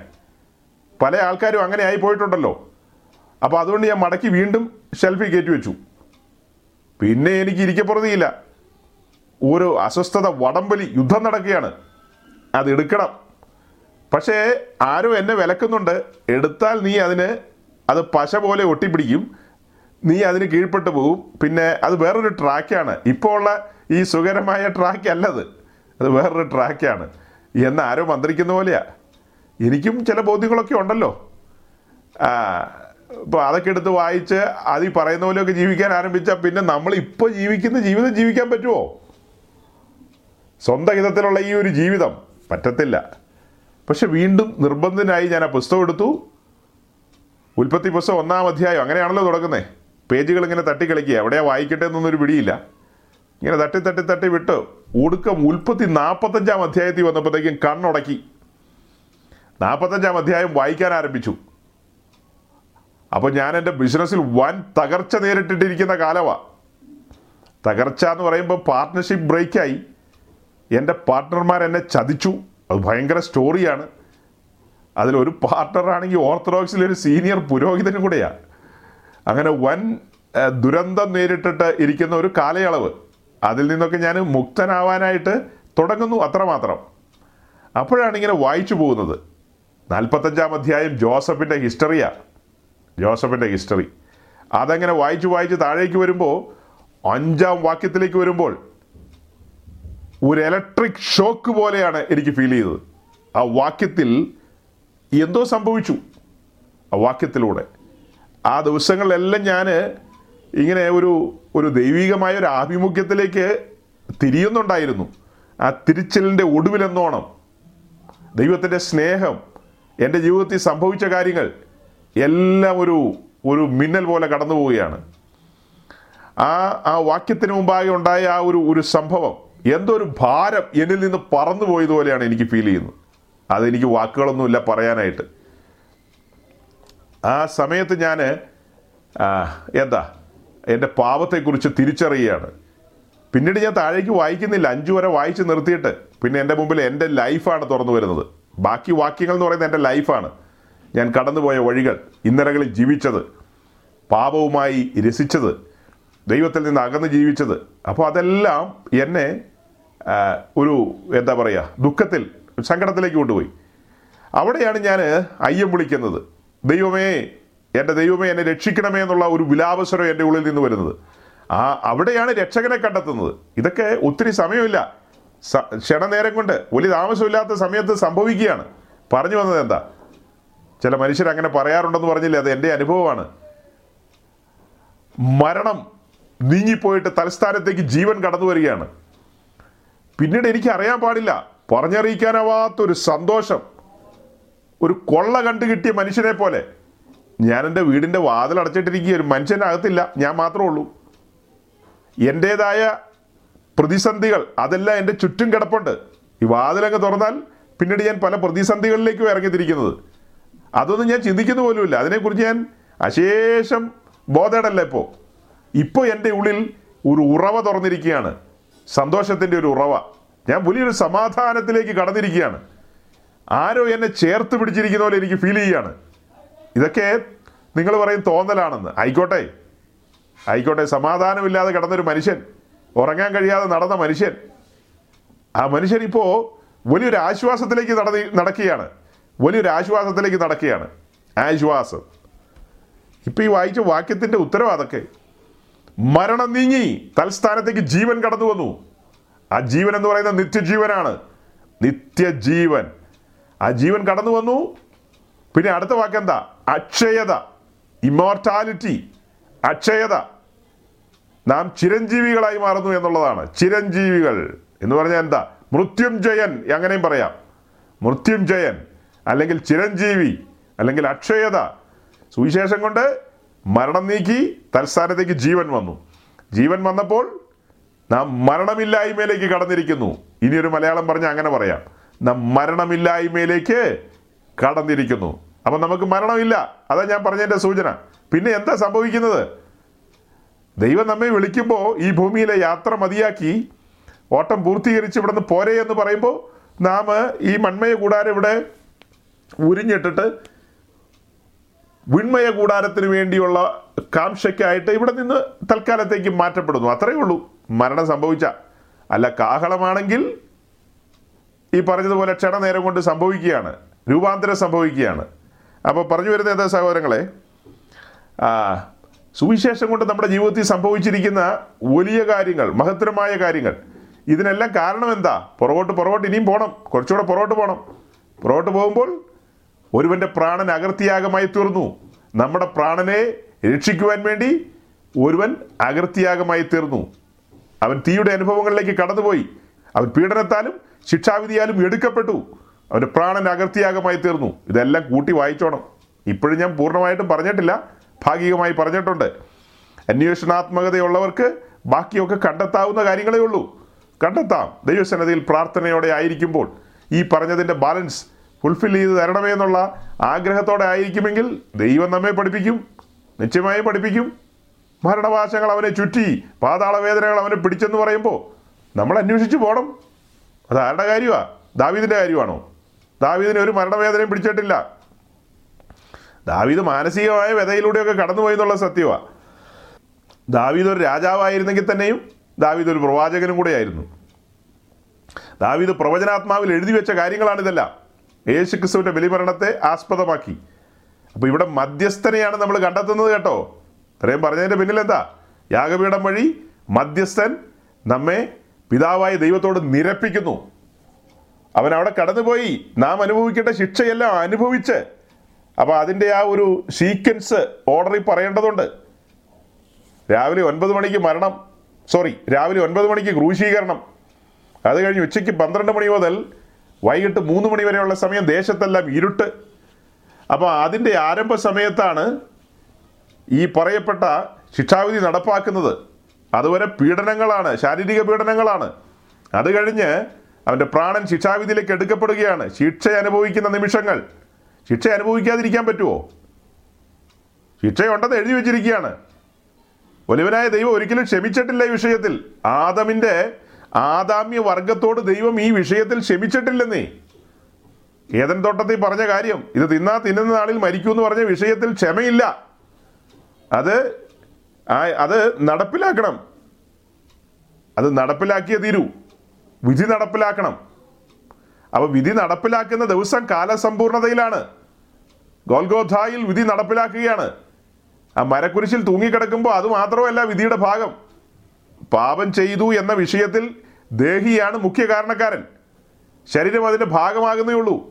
ശരീരം അതിന്റെ കൂടെ കൂടി. അതുകൊണ്ടാണ് ശരീരത്തിൽ ആ പീഡനം കടന്നു വന്നത്. അപ്പോൾ തന്നെ പ്രാണനിലാണ് ശിക്ഷ കടന്നു വരുന്നത്. പ്രാണനിലാണല്ലോ രസിക്കുന്നത്. പാപത്തിൽ രസിക്കുന്നത് അവിടെയല്ലേ? പ്രാണൻ എന്ന് പറഞ്ഞാൽ പ്രാണൻ അഥവാ സോൾ. സോൾ എന്ന് പറഞ്ഞാൽ പേഴ്സൺ എന്നാണ്. വ്യക്തി. പേഴ്സൺ. വ്യക്തി. ഇപ്പൊ നിങ്ങളോട് സംസാരിക്കുന്ന ഞാൻ ഈ മൺകൂടാരത്തിൽ ഇരിക്കുകയാണ്. ഈ ദേഹത്തിൽ ഇരുന്നു കൊണ്ടാണ് ഞാൻ നിങ്ങളോട് സംസാരിക്കുന്നത്. ഞാനാണ് സംസാരിക്കുന്നത്. ഈ പുറമേ കാണുന്ന ഒരു ശരീരമാണ്. ഇതിനകത്താണ് ഞാനിരിക്കുന്നത്. ആ ഞാനാണ് ശിക്ഷ അനുഭവിക്കേണ്ടത്. വ്യക്തിയാണ് ശിക്ഷ അനുഭവിക്കേണ്ടത്. അതാണ് സോൾ അഥവാ ദേഹി അഥവാ പ്രാണൻ. അപ്പോൾ ആ ശിക്ഷയാണ് ഇവിടെ നടപ്പാക്കാൻ പോകുന്നത്. ക്രിസ്തു ആ ശിക്ഷ അനുഭവിച്ചു. ആ ശിക്ഷ അനുഭവിച്ചിട്ടാണ് നമ്മെ നിരപ്പിക്കുന്നത്. അപ്പോൾ അത് എന്താ പറഞ്ഞത്? ആറാം മണി നേരം അഥവാ പന്ത്രണ്ട് മണി ഉച്ചയ്ക്ക് പന്ത്രണ്ട് മണി അവിടെ മുതൽ അതിന്റെ ഓർഡർ ആരംഭിക്കുകയാണ്. അവന്റെ പ്രാണനെ മരണപാശങ്ങൾ ചുറ്റുന്നു. പാതാള വേദനകൾ അവനെ പിടിക്കുന്നു പിടിച്ചു വലിക്കുകയാണ്. മരണത്തിന്റെ ഇടത്തിലേക്ക് അവൻ കടന്നു പോകുന്നു. സങ്കീർത്തനങ്ങളെല്ലാം വെച്ച് പഠിക്കണം നിങ്ങൾ അതെല്ലാം പഠിച്ചു കഴിയുമ്പോൾ കഴിയുമെങ്കിൽ മുഴങ്കാലിലിരുന്ന് വായിക്കണം. കഴിയുമെങ്കിൽ ചാരി കിടന്ന് വായിച്ചാൽ പോരാ. മുഴങ്കാലിലിരുന്ന് വായിക്കണം. വായിക്കുമ്പോൾ എന്ത് മനസ്സിലാവും? എന്റെ ദൈവമേ ഞാൻ പോകേണ്ട സ്ഥാനത്തേക്കാണല്ലോ നീ കടന്നുപോയത് ഞാനൊരു ആപ്ലിക്കേഷൻ തന്നിട്ടല്ലല്ലോ നീ എനിക്ക് വേണ്ടി ഈ വൻ കാര്യം ചെയ്തത്. അതാണ് അവൻ എന്റെ ജീവിതത്തിൽ ചെയ്ത വൻ കാര്യങ്ങളെ ഓർക്കുമ്പോൾ. ഈ കാര്യങ്ങളെല്ലാം സംഭവിക്കാൻ പോകുന്നത് ആത്മാവിൽ കണ്ടിട്ടാണ് കർത്താവ്. ആ ശിഷ്യന്മാരോട് പറഞ്ഞത് അവർ തിരിച്ചു വന്നിട്ട് പറഞ്ഞു നിന്റെ നാമത്തിൽ ഭൂതങ്ങൾ പുറത്താകുന്നു നിന്റെ നാമത്തിൽ രോഗികൾ സൗഖ്യമാകുന്നു മരിച്ചവർ ഉയർക്കുന്നു എന്നൊക്കെ പറഞ്ഞപ്പോൾ വലിയ കാര്യമൊന്നുമില്ല. അതിലല്ല വലിയ കാര്യം ഇരിക്കുന്നത്. നിങ്ങളുടെ പേര് ജീവപുസ്തകത്തിൽ എഴുതുന്ന ഓർക്കുമ്പോൾ നിങ്ങളുടെ പേര് ജീവപുസ്തകത്തിൽ എഴുതിയിരിക്കുന്ന ഓർക്കുമ്പോൾ എന്നാ പറയുന്നത്? അതിന്റെ അർത്ഥം എന്താ? ഇപ്പൊ പറഞ്ഞ ഈ കാര്യപരിപാടികളെല്ലാം പൂർത്തീകരിക്കപ്പെടുമ്പോൾ പാവികളായ മനുഷ്യവർഗത്തിന്റെ വിമോചനം സാധിക്കുകയാണ്. വിശ്വാസത്താൽ ദൈവസനത്തിലേക്ക് അടുത്തു വരുന്നവർക്ക് വിമോചനം ലഭിക്കുന്നു. അവരുടെ പേര് ജീവപുസ്തകത്തിൽ എഴുതപ്പെടുന്നു. അതിന് ഞാൻ ഒറ്റ വാക്കിലൊരു കാര്യം പറഞ്ഞതാണ്. എന്റെ ജീവിതത്തിൽ സംഭവിച്ച വൻകാര്യങ്ങൾ വൻകാര്യങ്ങൾ. ഈ വൻകാര്യങ്ങളുടെ മുമ്പിൽ നമ്മൾ പറയാറുള്ളത് പോലെയുള്ള ജോലി കിട്ടിയെന്നോ ചുമ മാറിയെന്നോ പനി മാറിയെന്നോ പെണ്ണിനെ കെട്ടിച്ചെന്ന് പറയുന്നു. ഇതൊന്നും വലിയ സംഭവങ്ങളല്ല സഹോദരങ്ങളെ. അതൊക്കെ സാധാരണ മട്ടിലുള്ള കാര്യങ്ങൾ. അത് ദൈവത്തിന്റെ ഉപകാരങ്ങളാണ്. ദൈവത്തിന്റെ ഉപകാരങ്ങൾ. ദൈവത്തിന്റെ നടത്തിപ്പുകൾ. ദൈവത്തിന്റെ കരുതലുകൾ. ഞാൻ മൂന്ന് വാക്കുകൾ പറഞ്ഞു. ദൈവം ചെയ്ത ഉപകാരങ്ങൾ. ദൈവത്തിന്റെ നടത്തിപ്പുകൾ. പിന്നെ എന്താ? ദൈവത്തിന്റെ കരുതലുകൾ. തന്റെ ജനത്തെക്കുറിച്ചുള്ള കരുതലുകളാണതല്ല. അത്രമാത്രം. പക്ഷെ അതല്ല ഇത് അതിലപ്പുറമാണ്. ഇതിലപ്പുറമാണ്. വാക്കുകളില്ല. അതുകൊണ്ടാണ് പൗലോസ് പറയുന്നത് പറഞ്ഞു തീരാത്ത ദാനനിമിത്തം. അതുകൊണ്ടാണ് പത്രോസ് പറഞ്ഞത് പറഞ്ഞു തീരാത്തതും മഹിമയുള്ളതുമായ സന്തോഷം. അവർക്ക് ആർക്കും പറഞ്ഞിട്ടും പറഞ്ഞിട്ടും തീരുന്നില്ല. കാരണം എന്താ? എന്റെ കർത്താവ് മരിച്ചവനായിരുന്നു. മരണത്തിലേക്ക് ഇറങ്ങിപ്പോയി. അവിടെ കിടന്നവൻ വിളിച്ച വിളിയുണ്ട്. എന്റെ ദൈവമേ എന്റെ ദൈവമേ നീ എന്നെ കൈവിട്ടതെന്ത്? അപ്പോൾ അത് ഒൻപതാം മണി നേരത്തോട് അടുത്തു വരികയാണ്. അതായത് ഉച്ച കഴിഞ്ഞ് മൂന്ന് മണി നേരത്തോട് അടുത്തു വരുന്ന സമയം. ഈ പറഞ്ഞ കാര്യപരിപാടികളെല്ലാം പൂർത്തീകരിക്കപ്പെടുകയാണ്. പതിനെട്ടാം സങ്കീർത്തനത്തിലാണ് അത് എഴുതിയിരിക്കുന്നത്. അവന്റെ വിലാപം. അവിടെ കിടന്നുള്ള ആ വിളിയിൽ പിതാവ് മന്ദിരത്തിൽ നിന്ന് പ്രാർത്ഥന കേട്ട് അവനെ വിടുവിച്ചെന്നാണ് എഴുതിയിരിക്കുന്നത്. പിതാവ് മന്ദിരത്തിലിരുന്ന് പ്രാർത്ഥന കേട്ട് അവനെ വിടുവിച്ചെന്ന്. അത് പത്രോസ് എഴുതിയിരിക്കുന്നത് അവനെ പാതാളത്തിൽ വിട്ടുകളഞ്ഞില്ലെന്നാണ്. ഇനിയൊരു ഭാഗത്ത് എഴുതിയിരിക്കുന്നത് അവന്റെ ശരീരം ദ്രവത്വം കണ്ടില്ലെന്നാണ്. പിതാവ് വിട്ടുകളഞ്ഞില്ല അവനെ. പാതാളത്തിൽ വിട്ടുകളഞ്ഞില്ല. അവനെ വിടുവിച്ചു. അവനെ വിടുവിച്ചു. അപ്പോൾ ആ വിടുവിക്കപ്പെട്ടതിന് ശേഷമാണ് ആ ശരീരത്തിൽ നിന്നൊരു സ്വരം മുഴങ്ങുന്നത്. ദീർഘമായ മണിക്കൂറുകൾ. ഉച്ചയ്ക്ക് പന്ത്രണ്ട് മണി മുതൽ മൂന്ന് മണി വരെ. തുടക്കത്തിൽ ചില സ്വരങ്ങൾ കേട്ടെങ്കിലും പിന്നത്തേതിൽ ഒരു സ്വരവുമില്ല. നിലച്ചു കിടക്കുകയായിരുന്നു. ഒടുക്കമായ ശരീരത്തിൽ നിന്ന് ഒരു സ്വരം കേൾക്കുകയാണ്. ഇറ്റ് ഈസ് ഫിനിഷ്ഡ് എല്ലാം നിവൃത്തിയായിരിക്കുന്നു. എല്ലാം നിവൃത്തിയായിരിക്കുന്നു. പാപത്തിനുള്ള വില ഞാൻ കൊടുത്തു കഴിഞ്ഞിരിക്കുന്നു. മരണത്തിന്റെ വിഷപ്പല്ല് ഞാൻ അടിച്ച് തകർത്തിരിക്കുന്നു. കാൽക്കീഴിലിട്ടിരിക്കുന്നു. സാത്താനി ലോകത്തിന്റെ അധികാരത്തെ ഞാൻ ചോദ്യം ചെയ്തിരിക്കുന്നു. അതെല്ലാം കഴിഞ്ഞിരിക്കുന്നു. വഴി തുറന്നിരിക്കുന്നു. ജീവനുള്ള പുതുവഴി തുറന്നിരിക്കുന്നു.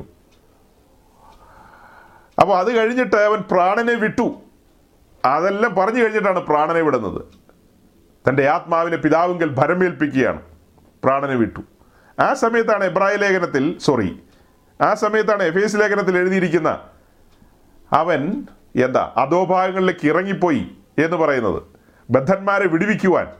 അങ്ങനെ ബദ്ധന്മാരെ വിടുവിച്ചുകൊണ്ട് പിന്നീട് കയറി വരുന്ന ആ വരവ് സുവിശേഷങ്ങളിലാണ് എഴുതിയിരിക്കുന്നത്. നേരെ വരുന്നത് മക്നല്ലക്കാരത്തി മറിയുടെ മുമ്പിലേക്കാണ്. ഇങ്ങനെ അതിന്റെ ഒരു ഓർഡറിൽ പഠിക്കണം സഹോദരങ്ങൾ നിങ്ങൾ എവിടെയെങ്കിലുമൊക്കെ ഇതൊക്കെ കുറിച്ചു വെക്കണം ഇങ്ങനെയുള്ള കാര്യങ്ങൾ ഓർഡറിൽ ഓർഡറിൽ ഓരോ സംഭവങ്ങളും ഓരോ മണിക്കൂറുകളിൽ സംഭവിച്ചത്. ഓരോ മിനിറ്റുകളിൽ സംഭവിച്ചത്. അതങ്ങനെ ഓർഡറിൽ എഴുതി എഴുതി നമുക്ക് ഹൃദ്യസ്ഥമാക്കാൻ കഴിയും. ഈസി ആയിട്ട് ഹൃദ്യസ്ഥമാക്കാൻ കഴിയും. അപ്പോൾ ഇത്രയും പറഞ്ഞത് അവൻ മധ്യസ്ഥനാണ് എന്നുള്ള സൂചനയ്ക്കാണ് ഇത്രയും പറഞ്ഞത്. അവൻ ആ മധ്യസ്ഥതയിലേക്ക് കൊണ്ടുവന്നത് എങ്ങനെയാ? വലിയ വില കൊടുത്തിട്ടാണ്. വലിയ വില കൊടുത്തു. നാം അനുഭവിക്കേണ്ട ശിക്ഷ അവൻ ഏറ്റെടുത്തുകൊണ്ട്. അപ്പം ചോദിക്കും ഈ ശിക്ഷ ദൂതന്മാരെ ആരെങ്കിലും ഏൽപ്പിച്ചാലോ എന്ന്? മനുഷ്യൻ അനുഭവിക്കേണ്ട ശിക്ഷ ദൂതൻ അനുഭവിക്കാൻ പറ്റില്ല. മനുഷ്യൻ അനുഭവിക്കേണ്ട ശിക്ഷ ദൈവം അനുഭവിക്കാൻ പറ്റില്ല. അത് ദൈവത്തിനും അനുഭവിക്കാൻ പറ്റില്ല. ദൂതനും അനുഭവിക്കാൻ പറ്റില്ല മനുഷ്യനും അനുഭവിക്കാൻ പറ്റില്ല മൃഗങ്ങൾക്കും. മൃഗങ്ങളുടെ ബലി എന്നൊക്കെ പറഞ്ഞത് താൽക്കാലികമാണ് ടെമ്പററിയാണ് താൽക്കാലികമായിട്ടാണ്. നിത്യമായി അതിനൊരു പരിഹാരം വരുത്തണമെങ്കിൽ മനുഷ്യന്റെ മേൽ ദൈവം വിധിച്ച വിധി മനുഷ്യൻ തന്നെ അനുഭവിക്കണം. അതിനാണ് മനുഷ്യനായ ക്രിസ്തു. അവൻ വേശാൽ മനുഷ്യനായി തീർന്നത്. എല്ലാവർക്കും വേണ്ടി ഒരുവൻ മരിച്ചിരിക്കുക എന്നാണ് വായിക്കുന്നത്. എല്ലാവർക്കും വേണ്ടി ഒരുവൻ മരിച്ചിരിക്കെ. എല്ലാവരും മരിക്കേണ്ട സ്ഥാനത്ത് അവർക്ക് വേണ്ടി ഒരുവൻ മരിച്ചു. നമ്മുടെ കർത്താവ് മരിച്ചു. പിന്നെ അതിൽ എന്താ അവൻ ഉയർത്തെഴുന്നേറ്റിരിക്കുന്നു. അത് അടുത്ത പടിയാ. അവൻ ഉയർത്തെഴുന്നേറ്റിരിക്കുന്നു. അവന്റെ ശരീരം അല്ലെങ്കിൽ അവന്റെ ദേഹം ദ്രവത്വം കണ്ടില്ല. അവനെ മരണത്തിൽ നിന്ന് വിടുവിച്ചു. ഉദ്ധാനം ചെയ്തു. ഉദ്ധാനം ചെയ്ത ക്രിസ്തു തന്റെ ശിഷ്യന്മാരുടെ മുമ്പിൽ കടന്നു വരികയാണ്. ഉയർത്തെഴുന്നേറ്റ ക്രിസ്തു തന്റെ ശിഷ്യന്മാരുടെ മുമ്പിൽ വരുന്നുണ്ട്. അത് നമുക്കറിയാം. അപ്പോൾ അത് പോട്ടെ. ഇപ്പോൾ പറഞ്ഞു വരുന്നത് ഇത്രയും പറഞ്ഞതിൽ നിന്ന് ക്രൂശുമരണത്തിന്റെ ആഴം ഒന്നുകൂടെ ഞാൻ പറയായിരുന്നു. മധ്യസ്ഥ പ്രാർത്ഥനയിലേക്കാണ് പോകേണ്ടത്. എങ്കിലും ക്രൂശുമരണത്തിന്റെ ആഴം ഒരല്പമായിട്ട് ഇന്നും തുറന്നു വന്നു നമ്മുടെ മുമ്പിൽ. നാം മരിക്കേണ്ട സ്ഥാനത്ത് നമ്മുടെ കർത്താവ് മരിച്ചെന്ന് പറയുമ്പോൾ നമുക്ക് ജീവിക്കാൻ അർഹതയില്ലായിരുന്നു എന്നുള്ളതാണ് അതിൽ നിന്ന് വെളിപ്പെടുന്നത്. നമുക്ക് ജീവിക്കാൻ അശേഷം അർഹതയില്ലായിരുന്നു. ആ സ്ഥാനത്താണ് നമ്മുടെ കർത്താവ് മരിച്ച് അവൻ മരണം ആസ്വദിച്ച് നമ്മെ ജീവനിലേക്ക് കൊണ്ടുവന്നിരിക്കുന്നത്. നമ്മുടെ ഉള്ളിൽ നിന്ന് നിത്യജീവൻ വന്നിരിക്കുന്നു. അതുകൊണ്ട് മരണമില്ലായ്മയിലേക്ക് നാം കടന്നിരിക്കുകയാണ്. ഭാഗ്യകരമായ പദവിയിലേക്കാണ്. അപ്പോൾ റോമാലേഖന എട്ടിന്റെ മുപ്പത്തിനാലിൽ പറയുന്ന കാര്യത്തിലേക്ക് ഒന്നുകൂടെ വന്നാൽ ശിക്ഷ വിധിക്കുന്നവൻ ആർ? അതാരാന്ന് മനസ്സിലായി? പിന്നെ എന്താ? നമ്മുടെ കർത്താവ് മരിച്ചവൻ. അത് കഴിഞ്ഞ് അവൻ മരണത്തിൽ നിന്ന് ഉയർത്തെഴുന്നേറ്റിരിക്കുന്നു. നമ്മുടെ കർത്താവ് ഉയർത്തെഴുന്നേറ്റില്ലെങ്കിൽ നമ്മുടെ പ്രസംഗം വ്യർത്ഥമെന്നാണ് പൗലോസ് കുരുതലേഖനത്തിൽ പറയുന്നത്. കർത്താവ് ഉയർത്തില്ലെങ്കിൽ നമ്മുടെ പ്രസംഗം എല്ലാം വ്യർത്ഥമാണ്. കർത്താവ് ഉയർത്തില്ലെങ്കിൽ ചിന്തിച്ചു നോക്കിയേ ഈ പ്രസംഗത്തിന് വല്ല പ്രസക്തിയുണ്ടോ? ഒരു പ്രസക്തിയില്ല. അവൻ ഉയർത്തെഴുന്നേറ്റിരിക്കുന്നു. അത് കഴിഞ്ഞിട്ട് നമ്മൾ കാണുന്ന റോമർ എട്ട് മുപ്പത്തിനാല് ഒന്നുകൂടെ ഒന്ന് വായിച്ചേ ഷിജു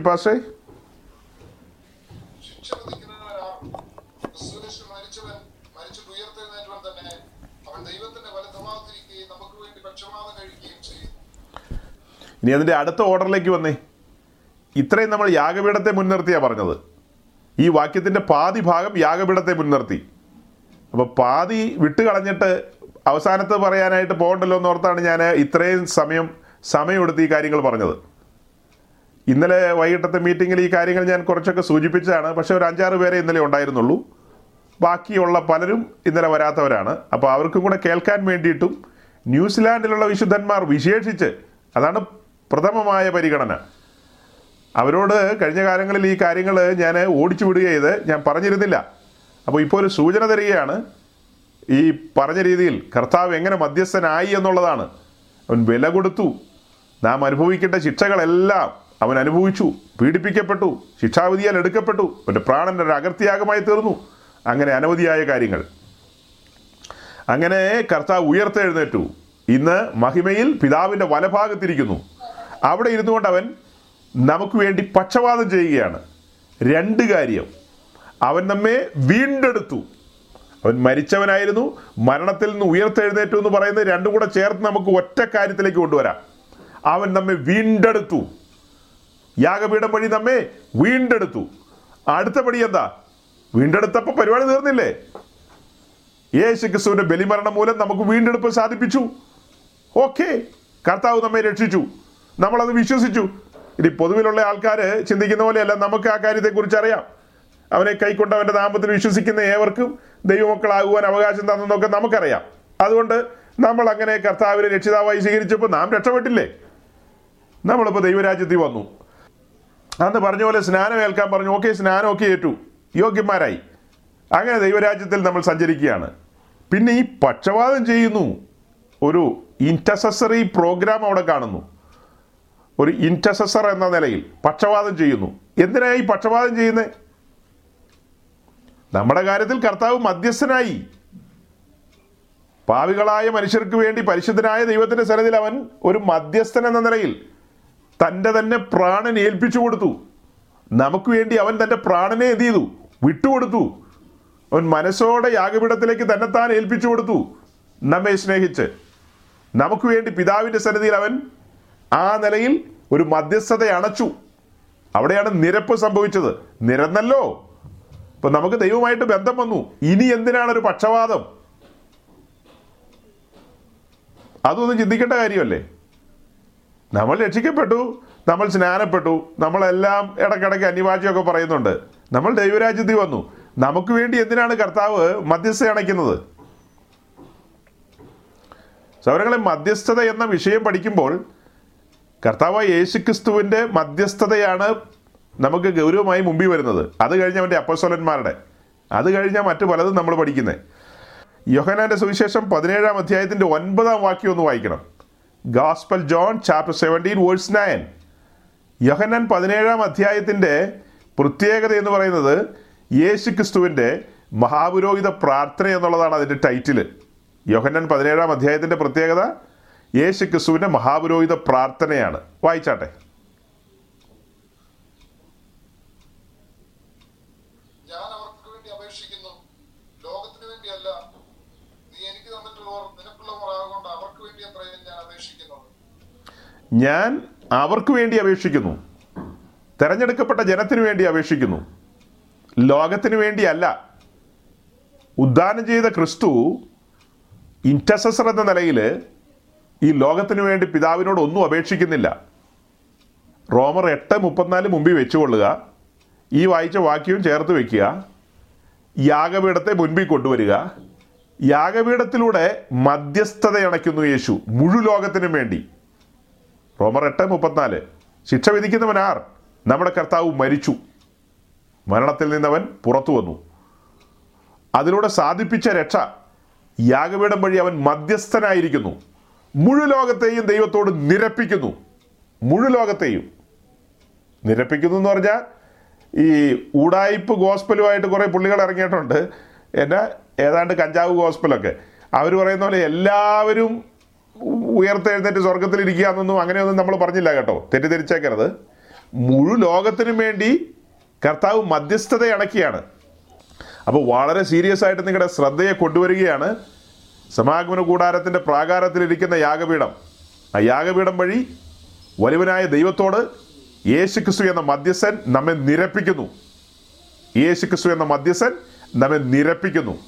മുഴു ലോകത്തെയും മുഴു ലോകത്തെയും ആരാരെല്ലാം ആകർഷിക്കപ്പെട്ട് അടുത്ത് വരുന്നോ? പറയുമ്പോൾ മുഴു ലോകത്തെ പറയുന്നത്. പക്ഷേ അത് ആകർഷണം എത്ര പേര് ഉൾക്കൊള്ളുന്നോ അവർക്ക് നിരപ്പിലേക്ക് വരാം. അങ്ങനെ നിരപ്പിലേക്ക് വന്നവരാണ് നമ്മുടെ സഹോദരങ്ങൾ എല്ലാവരും നിരപ്പിക്കപ്പെട്ടു. നിരപ്പിക്കപ്പെട്ടു. മുഴു ലോകത്തിനു വേണ്ടിയാണ് കർത്താവ് ബലിയായി തീർന്നത്. ഇതാ ലോകത്തിന്റെ പാവത്തെ ചുമന്നൊഴിക്കുന്ന ദൈവകുഞ്ഞാട്. അവന്റെ പ്രാണനൊരു അകർത്തിയാഗമായി തീർന്നു. അവനൊരു പാപയാഗമായി തീർന്നു. അവന്റെ ലൈഫ് തികച്ചും ഒരു ഹോമയാഗമായിരുന്നു. അങ്ങനെ പലതും പറയാനുണ്ട്. എന്നാൽ ആ വാക്യത്തിന്റെ ഒടുവിൽ നമ്മുടെ കർത്താവ് നമുക്ക് വേണ്ടി പിതാവിന്റെ സന്നദ്ധിയിൽ പക്ഷപാതം ചെയ്യുന്നു എന്ന് റോമറി വായിച്ച വാക്യത്തിന്റെ ഉത്തരമാണ് ശരിക്കും തെളിഞ്ഞു വന്നത് യോഹന്നാനിൽ. ലോകത്തിന് വേണ്ടിയല്ല അവൻ പക്ഷപാതം ചെയ്യുന്നത്. ഉയർത്തെഴുന്നേറ്റിരിക്കുന്ന ക്രിസ്തു ആ ക്രിസ്തുവിനെ നാം കാണുന്നത് മധ്യസ്ഥൻ എന്ന നിലയിൽ മഹാപുരോഹിതൻ എന്ന നിലയിൽ. എബ്രാഹിം ലേഖനത്തിൽ പറയുന്ന പോലെ നാം സ്വീകരിച്ചു പറയുന്ന എപ്പസോലനും മഹാപുരോഹിതനുമായ യേശു ക്രിസ്തുവിനെ ശ്രദ്ധിച്ചു നോക്കുവിൻ. അവൻ പക്ഷപാതം ചെയ്തുകൊണ്ടിരിക്കുന്നു. പക്ഷപാതം ചെയ്യുന്നു. ആർക്കു വേണ്ടി? തന്റെ സഭയ്ക്ക് വേണ്ടി മാത്രം. ഈ ലോകത്തിലുള്ള ആർക്കും വേണ്ടി യേശു ക്രിസ്തു ഇപ്പോൾ പക്ഷപാതം ചെയ്യുന്നില്ല. തന്റെ സഭയ്ക്ക് വേണ്ടി മാത്രമാണ്. മുഴുലോകത്തിനും വേണ്ടിയുള്ള രക്ഷേണ്ടി പ്രവൃത്തി താൻ ചെയ്ത് തീർത്തു. ഇറ്റ് ഈസ് ഫിനിഷ്ഡ് അത് പൂർത്തിയായിന്നേ. രക്ഷയ്ക്ക് വേണ്ടി വില കൊടുത്തു കഴിഞ്ഞു. ഇനി ആ ബലിമരണത്തിൽ വിശ്വസിക്കുന്നവർക്ക് രക്ഷയുണ്ട്. അവർക്ക് രക്ഷ ലഭിക്കും. അവർ ആ രക്ഷയിലൂടെ ദൈവരാജ്യത്തിലേക്ക് പ്രവേശിച്ചാൽ. ഒരു വാതിലുണ്ടല്ലോ. ആ വാതിലാണ് രക്ഷ. സമാഗമന കൂടാരത്തിന്റെ ഒരേ ഒരു വാതിൽ. അതാണ് സുവിശേഷം അഥവാ രക്ഷ. ആ രക്ഷയിലൂടെ കടന്നു വരുന്ന ദൈവരാജ്യത്തിലേക്കാണ് ദൈവരാജ്യത്തിലേക്ക് കടന്നു വരുന്നവർക്ക് ലഭിക്കുന്ന ഒരു ഭാഗ്യപദവിയാണ് അവർക്ക് വേണ്ടി ഒരു അഡ്വക്കേറ്റ് പിതാവിന്റെ സന്നിധിയിലുണ്ട്. അതാണ് ഒന്ന് യോഹന്നാൻ രണ്ടിന്റെ ഒന്നും രണ്ട് വാക്യത്തിൽ നമ്മൾ വായിച്ചത്. അതാണ് യോഹന്നാൻ പതിനേഴിന്റെ ഒൻപതിൽ ഇപ്പോൾ വായിച്ചത്. അവൻ അപേക്ഷിക്കുന്നത് തന്റെ ജനത്തിന് വേണ്ടിയാണ്. അതെന്തുകൊണ്ടാണ് അവനിപ്പോൾ പക്ഷപാതം ചെയ്യുന്നത് എന്നുള്ളതിന്റെ ഉത്തരം പറയുമ്പോൾ നമ്മുടെ രക്ഷയിലേക്ക് ഒന്നോടെ തിരിയണം. രക്ഷയിൽ നമ്മുടെ ആത്മാവിന്റെ വീണ്ടെടുപ്പാണ് ഇപ്പോൾ പൂർത്തീകരിക്കപ്പെട്ടത്. നമ്മുടെ പ്രാണന്റെയും നമ്മുടെ ദേഹത്തിന്റെയും അഥവാ നമ്മുടെ ദേഹത്തിന്റെയും ദേഹിയുടെയും വീണ്ടെടുപ്പ് പൂർത്തീകരിക്കപ്പെട്ടിട്ടില്ല. പൂർത്തീകരിക്കപ്പെടാത്തൊരു ദേഹത്തിലും പൂർത്തീകരിക്കപ്പെടാത്തൊരു ദേഹിയിലുമാണ് നാം വസിക്കുന്നത്. ആ കാരണത്താൽ നമുക്ക് ബലഹീനതകൾ സംഭവിക്കാറുണ്ട് വീഴ്ചകൾ സംഭവിക്കാറുണ്ട്. അങ്ങനെ വീഴ്ചകൾ സംഭവിക്കുമ്പോൾ നമ്മോട് പറയുന്നത് തത്സമയ സഹായത്തിനുള്ള കരുണയ്ക്കും കൃപയ്ക്കുമായിട്ട് നാം ഓടി കൃപാസനത്തെങ്കിലേക്ക് വരാനാണ് പറയുന്നത്. കൃപാസനത്തെങ്കിലേക്ക് വരിക എന്ന് പറഞ്ഞാൽ ക്രിസ്തുവിന്റെ അടുക്കിലേക്ക് ഓടി വരാൻ. ക്രിസ്തുവിന്റെ അടുക്കിലേക്ക് ഓടി വരുമ്പോൾ നമ്മളുടെ പാപങ്ങളുടെ ബഹുലത നമ്മളുടെ വീഴ്ചകളുടെ ബഹുലതകളെ മറയ്ക്കുന്ന കുഞ്ഞാടിന്റെ രക്തം അവിടെ തളിക്കപ്പെടുകയാണ്. അത് വീണ്ടും വീണ്ടും നമുക്ക് ഇന്നെന്ന പോലെ അവിടെ കൃപാസനം കൊണ്ട് മൂടുകയാണ്. നമ്മുടെ കുറവുകളെ കൃപാസനം വെച്ച് മൂടുകയാണ്. കൃപാസനത്തിന് മുകളിൽ മേഴ്സി സീറ്റ് എന്നല്ലേ പറയുന്നത്? കൃപാസനത്തിന് കൃപാസനത്തിന് മുകളിൽ രക്തം തളിക്കുകയാണ്. അങ്ങനെ കുഞ്ഞാടിന്റെ രക്തത്താൽ നമുക്ക് സദാകാലവും വിടുതലുണ്ട്.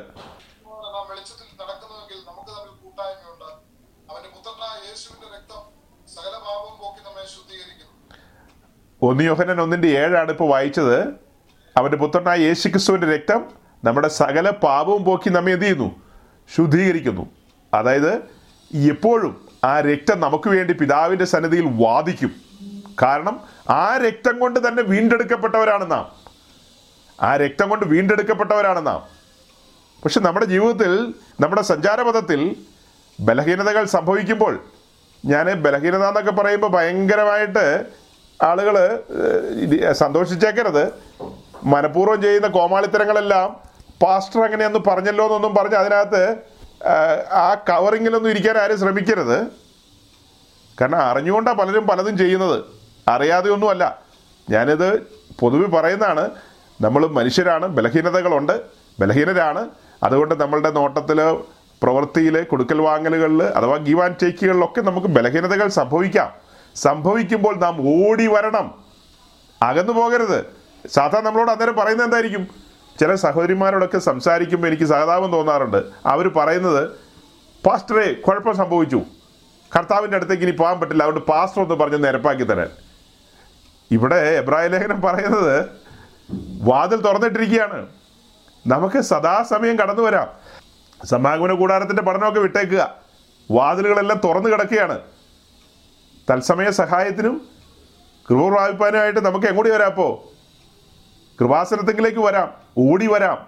അവിടെ യേശുക്രിസ്തുവിന്റെ രക്തം നമുക്ക് വേണ്ടി സദാ എന്താ? സജ്ജമായി നിൽപ്പുണ്ട്. ആ രക്തം നമുക്ക് വേണ്ടി പിതാവിന്റെ സന്നിധിയിൽ വാദിക്കും. നമ്മെ ശുദ്ധീകരണത്തിൽ അനുദിനം നടത്തും. ആ രക്തത്തിൽ നമ്മൾ ആശ്രയിക്കുകയല്ലേ? യെസ് എന്നെ ക്ലെൻസ് ചെയ്യൂ. ഞാൻ അശുദ്ധിയിൽ അകപ്പെട്ടിരിക്കുന്നു. എനിക്ക് ശുദ്ധീകരണത്തിന് വേറെ ഇടമില്ല. ശുദ്ധീകരണത്തിനായി എനിക്ക് വേണ്ടി തുറക്കപ്പെട്ട ഉറവ ഇതല്ലാതെ വേറൊരു ഉറവയില്ല. അപ്പോൾ നമ്മൾ ആശ്രയിക്കുമ്പോൾ ആ രക്തം നമുക്ക് വേണ്ടി പിതാവിന്റെ സന്നിധിയിൽ പ്രവർത്തിക്കും. അതാണ് അതിന്റെ ഒരു സൂചന. അപ്പോൾ പറഞ്ഞു വരുന്നത് നമ്മുടെ കർത്താവ് നമുക്ക് വേണ്ടി പിതാവിന്റെ സന്നദ്ധിയിൽ പക്ഷപാതം ചെയ്യുന്നു. ഈ മരിയാത്ര പൂർത്തീകരിക്കണം. ഈ യാത്ര പൂർത്തീകരിക്കട്ടെ നമ്മെ രക്ഷിച്ചതാണ്. കൈവിടാൻ പറ്റില്ല. സൗരങ്ങളെ നമ്മെ രക്ഷിച്ചെടുത്താണ് വലിയ വില കൊടുത്ത് രക്ഷിച്ചതാ. നമ്മെ അവൻ ഒരു നാളും ഉപേക്ഷിക്കില്ല കൈവിടില്ലെന്നാണ് പറഞ്ഞിരിക്കുന്നത്. ഞാൻ നിന്നെ ഒരു നാളും ഉപേക്ഷിക്കുകയില്ല കൈവിടുകയില്ല. ചിലരൊക്കെ പറയാറുണ്ട് കർത്താവ് കൈവിട്ട് കളഞ്ഞെന്ന്. അത് നമ്മുടെ ഒരു ഫീലിംഗ് ആണ് കൈവിട്ട് കളഞ്ഞെന്നൊക്കെ. ചില സമയത്ത് അവൻ മൗനമായിരിക്കും. അതിനൊരു വാക്യമുണ്ടല്ലോ. Zephaniah chapter three verse seventeen മൂന്നിന്റെ പതിനേഴ്. അതിന്റെ പേജ് നമ്പർ ചോദിച്ചാൽ മലയാളം ബൈബിളിൽ എണ്ണൂറ്റി എൺപത്തെട്ടാമത്തെ പേജ് ഇംഗ്ലീഷ് ബൈബിളിൽ വേറെ ആയിരിക്കും. എയ്റ്റ് എയ്റ്റ് എയ്റ്റ് നിന്റെ ദൈവമായ യഹോവ രക്ഷിക്കുന്ന വീരനായി നിന്റെ മധ്യേ ഇരിക്കുന്നു അവൻ നിന്നിൽ അത്യന്തം സന്തോഷിക്കും തന്റെ സ്നേഹത്തിൽ അവൻ മിണ്ടാതിരിക്കുന്നു ഘോഷത്തോടെ അവൻ നിന്നിൽ ആനന്ദിക്കും തന്റെ സ്നേഹത്തിൽ അവൻ ചില സമയത്ത് മിണ്ടാതിരിക്കുമെന്ന് അങ്ങനെയല്ലേ വായിക്കുന്നേ? നമ്മൾ ഇങ്ങനെയുള്ള വാക്യങ്ങളൊന്നും ശ്രദ്ധിക്കാറില്ല. പ്രതിസന്ധി മൂർച്ഛിക്കുമ്പോൾ നമ്മൾ പറയുന്ന ദൈവം എവിടെയാണെന്ന് ചോദിക്കുന്നത് എടാ ഉവേ വായിക്ക്. എന്താ വായിക്കുന്നേ? തന്റെ സ്നേഹത്തിൽ അവൻ നിന്നെ തന്റെ സ്നേഹത്തിൽ അവൻ മിണ്ടാതിരിക്കുന്നു എന്നാ. ദൈവം ഇല്ലെന്നോ? ദൈവം കൈവിട്ടെന്നോ? ദൈവം ചത്തുപോയിന്നൊന്നും അല്ലല്ലോ അർത്ഥം. നമ്മുടെ തലയിൽ നിന്നൊരു തലമുടി നാര് പൊഴിയുന്നുണ്ടെങ്കിൽ അവിടെ നിന്ന് അറിയുന്നില്ലേ? ജീവിതത്തിലെ സമസ്ത മേഖലകളും അറിയുന്ന ഒരുവന്റെ മുമ്പിലാണ് നാം ആയിരിക്കുന്നത്. അവനാണ് ശിക്ഷ വിധിക്കാൻ അധികാരമുള്ളവൻ. ആ ശിക്ഷാവിധി നമ്മുടെ മേലുണ്ടായിരുന്നു നമ്മുടെ മേലുള്ള കൈയെഴുത്ത് മയച്ചു കളഞ്ഞു അവൻ. തന്റെ മരണത്താൽ. തന്റെ മരണത്താൽ നമ്മുടെ മേലുള്ള ശിക്ഷാവിധി അവന് മയച്ചു കളഞ്ഞെന്നേ. എന്നിട്ട് അവൻ നമ്മെ പിന്നെ കൈവിട്ട് കളയാണോ നാം അവനുള്ളവരാണ്. നാം അവനുള്ളവരാണ്. നാം ഓരോരുത്തരും. അവൻ വില കൊടുത്ത് വാങ്ങിയതാണ്. യേശു ക്രിസ്തു സ്വന്തം രക്തത്താൽ സമ്പാദിച്ചിരിക്കുന്ന ആട്ടിൻകൂട്ടമാണ് കേട്ടോ നാം ഓരോരുത്തരും. കണ്ട കള്ളപ്രവാചകന് പന്ത് കെട്ടി കളിക്കാനുള്ളതല്ല. കണ്ട ദുരുപദേഷ്ടാക്കന്മാർക്ക് കൂലി കളിക്കാനുള്ളതല്ല. താൻ തന്റെ സ്വന്തം രക്തം കൊണ്ട് സമ്പാദിച്ചിരിക്കുന്ന തന്റെ സമ്പാദ്യമാണ് നാം. തന്റെ വിലപ്പെട്ട സമ്പാദ്യം. കർത്താവിന് വേറെ ഒന്നും സമ്പാദ്യമല്ല. ദൂതന്മാരോ സ്വർഗമോ ഒന്നും അതിനൊന്നും ഒരു ഗൗരവമില്ല തനിക്ക് ഏറ്റവും ഗൗരവമുള്ളത് തന്റെ രക്തത്തിന്റെ മറുവിലയായ തന്റെ സമ്പാദ്യത്തിനാണ്. നമുക്ക് വേണ്ടിയാണ് അവൻ വില കൊടുത്തത്. നമുക്ക് വേണ്ടിയാണ് അവൻ മധ്യസ്ഥനായത്. ഇന്നവൻ നമുക്ക് വേണ്ടി ഇന്റസസർ എന്ന നിലയിൽ പ്രവർത്തിക്കുന്നു. പക്ഷപാതം ചെയ്യുന്നു. പിതാവിന്റെ സന്നദ്ധയിൽ പിതാവിന്റെ വലഭാഗത്ത് അവൻ പക്ഷപാതം ചെയ്യുന്നു. എന്തിനു വേണ്ടിയാ? Hebrew chapter two verse ten രണ്ടിന്റെ പത്ത്.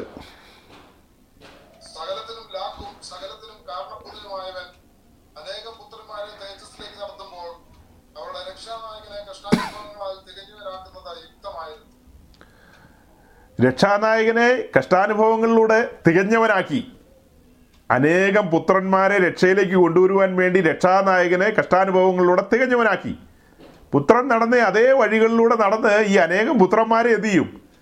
കഷ്ടാനുഭവങ്ങളിലൂടെ തന്നെ തികഞ്ഞവന്മാരാക്കും. അതല്ലേ അതിന്റെ മര്യാദ? രക്ഷാ നായകനെ ഏത് രീതി ട്രീറ്റ് ചെയ്തോ അതേ രീതിയിൽ അനേകം പുത്രന്മാരെയും അങ്ങനെ തന്നെ ട്രീറ്റ് ചെയ്യും. അപ്പോൾ നമ്മയും ക്രൂശിക്കണ്ടേ? നിശ്ചയമായും നമ്മുടെ ജീവിതത്തിലും ക്രൂശുണ്ട്. മൂന്ന് ആണിയൽ അടിച്ചു തൂക്കില്ലെന്ന് മാത്രമേ ഉള്ളൂ. നമ്മുടെ ജീവിതത്തിൽ ക്രൂശുണ്ട് സഹോദരങ്ങളെ. പുത്രൻ ക്രൂശിലൂടെയാണ് ഈ തികവിലേക്ക് കടന്നു പോയതെങ്കിൽ നമ്മുടെ ജീവിതത്തിൽ ക്രൂശുണ്ട് അനുദിന ജീവിതത്തിൽ ക്രൂശുണ്ട്. വിവിധ നിലകളിലാണ് ക്രൂശ് കടന്നു വരുന്നത് എന്തിനാ? നാം പെർഫെക്ഷനിലേക്ക് വരണം. നാം തികവിലേക്ക് വരണം. ക്രൂശ് നമ്മുടെ കർത്താവിനെ പെർഫെക്ഷനിലേക്ക് നയിച്ചു. അഥവാ മനുഷ്യപുത്രനെ ആകട്ടോ ദൈവപുത്രനെ അല്ല തെറ്റിദ്ധരിച്ചേക്കരുത്. ദൈവപുത്രന് ഇനി തികവിന്റെ ഒരു ആവശ്യമില്ല മനുഷ്യപുത്രനെ തികവിലേക്ക് നടത്തിയത് ക്രൂശിന്റെ അനുഭവങ്ങളാണ്. അഥവാ യാഗപീഠത്തിന്റെ അനുഭവങ്ങളാണ്. നമ്മുടെ ജീവിതത്തിലും ക്രൂശിന്റെ അനുഭവങ്ങളുണ്ട്. ഒത്തിരി പേര് ഈ ക്രൂശിന്റെ അനുഭവങ്ങൾ കാണുമ്പോൾ ഇട്ടെറിഞ്ഞിട്ട് ഓടുകയാണ്. ഇട്ടെറിഞ്ഞിട്ട് അവർ ഒട്ടകപ്പക്ഷിയുടെ പോലെ ഒരു കുഴി കുഴിച്ചിട്ട് തല അതിനകത്തേക്ക് ബാക്കിയെല്ലാം പുറത്തിരിക്കുക. തല മാത്രം ഒട്ടകപ്പക്ഷി എന്ത് ചെയ്യും? ആ കുഴിക്കകത്തേക്ക് ഇറക്കി വയ്ക്കും. എന്നിട്ട് അത് ചിന്തിക്കുന്നത് തന്നെ ശത്രു എന്നെ കാണുന്നില്ലെന്നാ.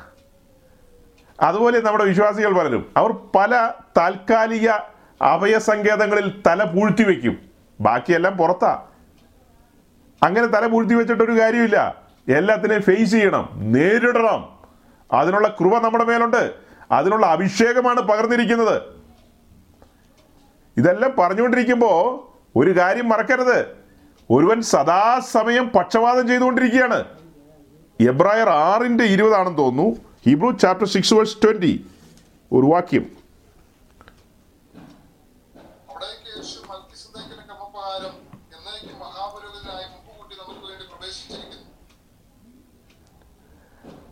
അവിടേക്ക് യേശു ക്രിസ്തു മൽക്കി സദേക്കിന്റെ ക്രമപ്രകാരം അവിടെ ഒരു വാക്കുണ്ട്. ഈ എന്നേക്കും ഈ എന്നേക്കും ഈ എന്നേക്കും മഹാപുരോഹിതനായി പ്രവേശിച്ചിരിക്കുന്നു.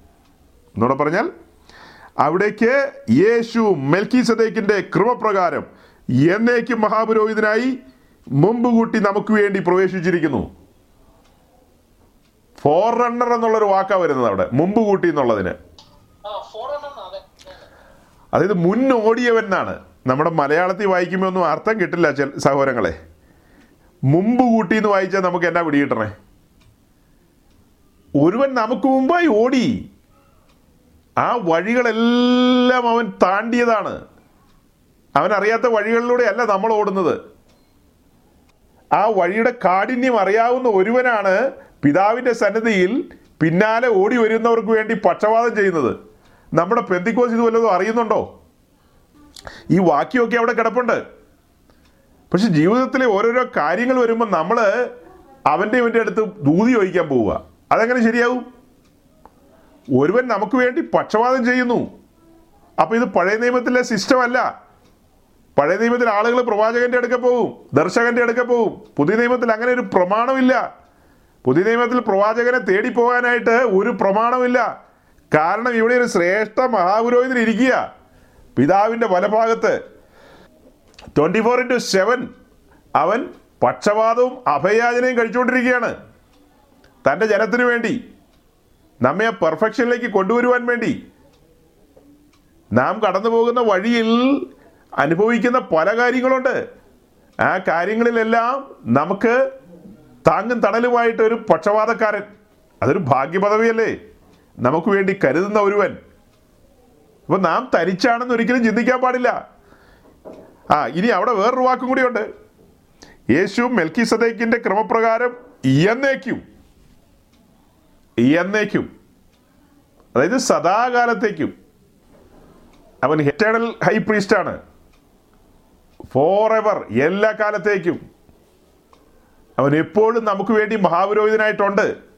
ശ്രേഷ്ഠ മഹാപുരോഹിതൻ എപ്പോഴും എല്ലാ കാലത്തേക്കും.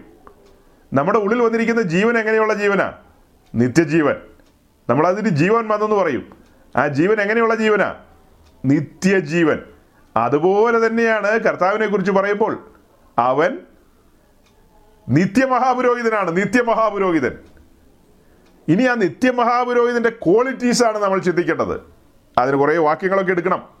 ആ നിത്യമഹാപുരോഹിതന്റെ ക്വാളിറ്റീസ് ആ ക്വാളിറ്റീസ് എല്ലാം പഠിക്കുമ്പോഴാണ് അവന്റെ പുത്രന്മാരായ പുരോഹിതന്മാരുടെ നിലവാരം വെളിപ്പെടേണ്ടത്.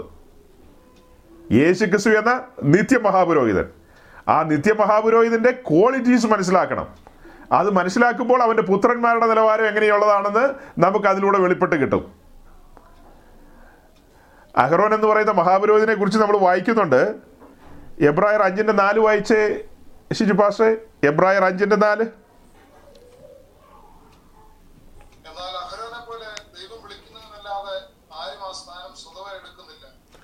അപ്പൊ അഹറോനെ ദൈവം വിളിച്ച് വേലക്കാക്കി മഹാപുരോഹിതൻ എന്ന ഉത്തരവാദിത്വം ദൈവം വിളിച്ച് വേർതിരിച്ച് അഹറോന്റെ ചുമലിൽ ഏൽപ്പിച്ചതാണ്. അത് എത്ര സീരിയസ് ആയൊരു കാര്യമാണ് എത്ര സീരിയസ് ആയ ഒരു ഉദ്യോഗത്തിലേക്കാണ് അഹ്റോനെ വിളിച്ചിരിക്കുന്നത്. അങ്ങനെ വിളിക്കുമ്പോൾ അഹ്റോനെ പൊതുസഭയുടെ മുമ്പിൽ നിർത്തി ആ വെള്ളം കൊണ്ട് കഴുകുന്നുണ്ട് പുതിയ അങ്കി ധരിപ്പിക്കുന്നുണ്ട് തലയിൽ മുടി വെക്കുന്നുണ്ട് നെറ്റിയിൽ പൊൻപട്ടം വെക്കുന്നുണ്ട് അങ്ങനെ ഒത്തിരി കാര്യങ്ങൾ പറയുന്നു. കയ്യിലും കാതിലും കാൽവിരലിലും ഒക്കെ രക്തം അടയാളമായി പുരട്ടുന്നുണ്ട്. അങ്ങനെ ആ ഉദ്യോഗത്തിന് വേണ്ടി തിരഞ്ഞെടുക്കുകയാണ്. ഇതാണ് ദൈവം തിരഞ്ഞെടുത്ത മഹാപുരോഹിതന്റെ ആ സവിശേഷത. അതേ കാര്യം തന്നെ നമ്മൾ ആറ് അഞ്ചാം അധ്യായത്തിന്റെ അഞ്ചല്ലല്ലോ?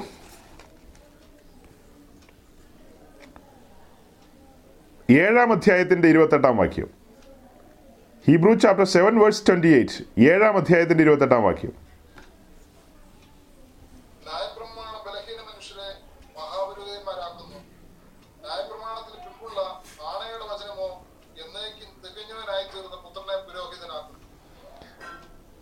കണ്ടോ? ഇവിടെ അഹ്റോനെ പോലെ ഒരു മഹാപുരോഹിതനല്ല നമ്മുടെ മുമ്പിലുള്ളത്. അവർക്ക് ഒത്തിരി ബലഹീനതകളുണ്ട്. പക്ഷെ ഇവിടെ ബലഹീനതകളൊന്നുമില്ലാത്ത തികഞ്ഞവനായ പെർഫെക്റ്റ് വൺ തികഞ്ഞവനായ ഒരു പുരോഹിതൻ ഒരു ശ്രേഷ്ഠ മഹാപുരോഹിതൻ. പഴയ നിയമത്തിലെ മഹാപുരോഹിതന്മാരെല്ലാം തങ്ങളുടെ തന്നെ പാപങ്ങൾക്ക് പരിഹാരം വരുത്തിയിട്ട് വേണം ജനത്തിന്റെ പാപത്തിന്റെ പരിഹാരത്തിന് വേണ്ടി യാഗം അർപ്പിക്കാൻ പോകാൻ. ആദ്യം അവരുടെ പാപത്തിന് വേണ്ടി കാളയെ അർപ്പിക്കണം. അത് കഴിഞ്ഞിട്ട് വേണം ജനത്തിന്റെ പാപത്തിന്റെ പരിഹാരത്തിന് വേണ്ടി ആടിനെ അർപ്പിക്കേണ്ടത്. അപ്പോൾ അതിന്റെ ഗൗരവം നോക്കി. ഇവിടെ ഒരു ശ്രേഷ്ഠ മഹാപുരോഹിതൻ യോഗ്യനായ ഒരു മഹാപുരോഹിതൻ നമുക്ക് വേണ്ടി പിതാവിന്റെ സന്നദ്ധിയിൽ പക്ഷപാതം ചെയ്തുകൊണ്ടിരിക്കുന്നു. പിന്നെ നമ്മുടെ ജീവിതത്തിൽ നമ്മൾ എന്തിനെക്കുറിച്ചാണ് ഭാരപ്പെടുന്നത്? ഈ ബോധ്യമുള്ള പൗലോസ പറയുന്നത് സന്തോഷിപ്പിൻ. എപ്പോഴും സന്തോഷിപ്പിൻ. പലരും ചിന്തിക്കുകയായിരിക്കും ഈ പ്രസംഗം കേട്ടിട്ട് സ്വോത്രം ചെയ്തുകൊണ്ടിരുന്ന ഞങ്ങളുടെ പോക്കറ്റിൽ വല്ലതും വന്ന് വീഴുമെന്ന് പോക്കറ്റിൽ വന്ന് വീഴുന്ന കാര്യമല്ല ഞാൻ പറഞ്ഞത്. നിത്യതയിൽ നമ്മുടെ തേജസിന്റെ നിലയാണ് പറഞ്ഞു വരുന്നത്. നമ്മുടെ പൊസിഷൻ നിത്യതയിൽ ഓരോരുത്തൻ താൻ തന്റെ നിരയിലത്രേ ഈ വചന കേൾവികളും ധ്യാനങ്ങളും എല്ലാം നമ്മുടെ നിര മെച്ചപ്പെടാൻ ഇടയാകും. ബോധ്യങ്ങൾ തലയെടുപ്പുകൾ ഏ? ആ ഒരു നിലയിലേക്ക് നാം ഉയർന്നു വരാൻ ഇടയാകും. നമുക്ക് വേണ്ടി ഒരു മധ്യസ്ഥൻ പിതാവിന്റെ സന്നിധിയിൽ പക്ഷപാതം ചെയ്യുന്നു എന്ന് പറയുമ്പോൾ ധൈര്യപ്പെടണ്ടേ? അപ്പോൾ ഒരു നിമിഷം നിങ്ങൾ സമാഗമന കൂടാരത്തിന്റെ വാതിൽ തുറന്ന് യാഗപീഠത്തെങ്കിൽ വന്നാൽ അവിടെയാണ് നമ്മളെ നിരപ്പിച്ച സ്ഥലം. യേശു ക്രിസ്തു എന്ന മധ്യസ്ഥൻ നമ്മെ പിതാവിനോട് നിരപ്പിച്ചു. അത് കഴിഞ്ഞ് ധൂപപീഠത്തിന്റെ ചുവട്ടിലേക്ക് വരുമ്പോൾ സദാസമയം നമുക്ക് വേണ്ടി പിതാവിന്റെ സന്നിധിയിൽ പക്ഷപാതം ചെയ്യുന്ന ഒരു മധ്യസ്ഥനെയാണ് അവിടെ കാണുന്നത്. ഒരു അഡ്വക്കേറ്റ് എന്നാണ് വായിക്കുന്നത്. സൗരങ്ങളെ ഇവിടെ പറയുന്ന അഡ്വക്കേറ്റ് ആ വാക്ക് അഡ്വക്കേറ്റ് എന്നൊക്കെ ഉപയോഗിച്ചത് അഡ്വക്കേറ്റ് എന്ന് ഉപയോഗിക്കുന്നുണ്ടെങ്കിലും നമ്മൾ തെറ്റിദ്ധരിക്കരുത്. നമ്മുടെ നാട്ടിലെ അഡ്വക്കറ്റുമാർ ജഡ്ജിന്റെ മുമ്പാകെ കേസ് വാദിക്കും. ആ അഡ്വക്കേറ്റിന് നമ്മെക്കുറിച്ച് ഒരു ഐഡിയ ഇല്ല. നമ്മൾ പറയുന്നത് കേട്ട് അയാൾ കേസ് പഠിച്ച് വാദിക്കുന്നേ ഉള്ളൂ. അതേസമയം ഇവിടെ ഒരു അഡ്വക്കേറ്റ് ഉള്ളത് ആ അഡ്വക്കേറ്റിനെ കുറിച്ച് വായിക്കുന്ന വാക്യം ആ അഡ്വക്കേറ്റിനെ കുറിച്ച് വായിക്കുന്നത് എബ്രാഹിം ലേഖന നാലാം അധ്യായത്തിന്റെ നാലിന്റെ പതിനാല്. Hebrew chapter four verse fourteen. ഇപ്പൊ നമ്മൾ ഒന്ന് യോഹന്നാൻ മൂന്നിന്റെ ഒന്നും രണ്ടും വാക്യം വായിച്ചു. പിതാവിന്റെ സന്നദ്ധത്തിൽ ഒരു അഡ്വക്കേറ്റ് നമുക്കുണ്ടെന്ന്. അവൻ അവിടെ സദാ പക്ഷപാതം ചെയ്യുന്നു എന്ന് വായിക്കുന്നു. അപ്പോൾ ഈ പക്ഷപാതം ചെയ്യുന്ന അഡ്വക്കേറ്റിനെ കുറിച്ച് നമ്മൾ ഒരു കാര്യം അറിഞ്ഞിരിക്കണം. പെട്ടെന്ന് നമ്മുടെ ഉള്ളിൽ മിന്നി മറയുന്ന നാട്ടിലുള്ള അഡ്വക്കേറ്റ് ആയിരിക്കും. ആ അഡ്വക്കേറ്റിനെ കുറിച്ച് ചിന്തിക്കല്ലേ? ആ അഡ്വക്കേറ്റിന് നമ്മളെക്കുറിച്ച് ഒരു ഐഡിയ ഇല്ല. നമ്മൾ പറയുന്ന കാര്യം മാത്രമേ അയക്ക് അറിയൂ. അത് വെച്ചിട്ടാണ് കേസ് സ്റ്റഡി ചെയ്യുന്നത്. അത് വെച്ചിട്ടാണ് കേസ് വാദിക്കാൻ പോകുന്നത്. പക്ഷെ ഇവിടെ ഒരു advocate Hebrew chapter four verse fourteen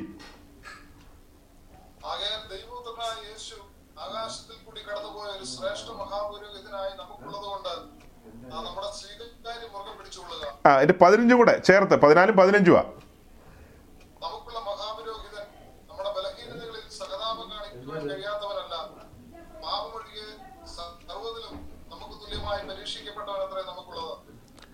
കണ്ടില്ലേ?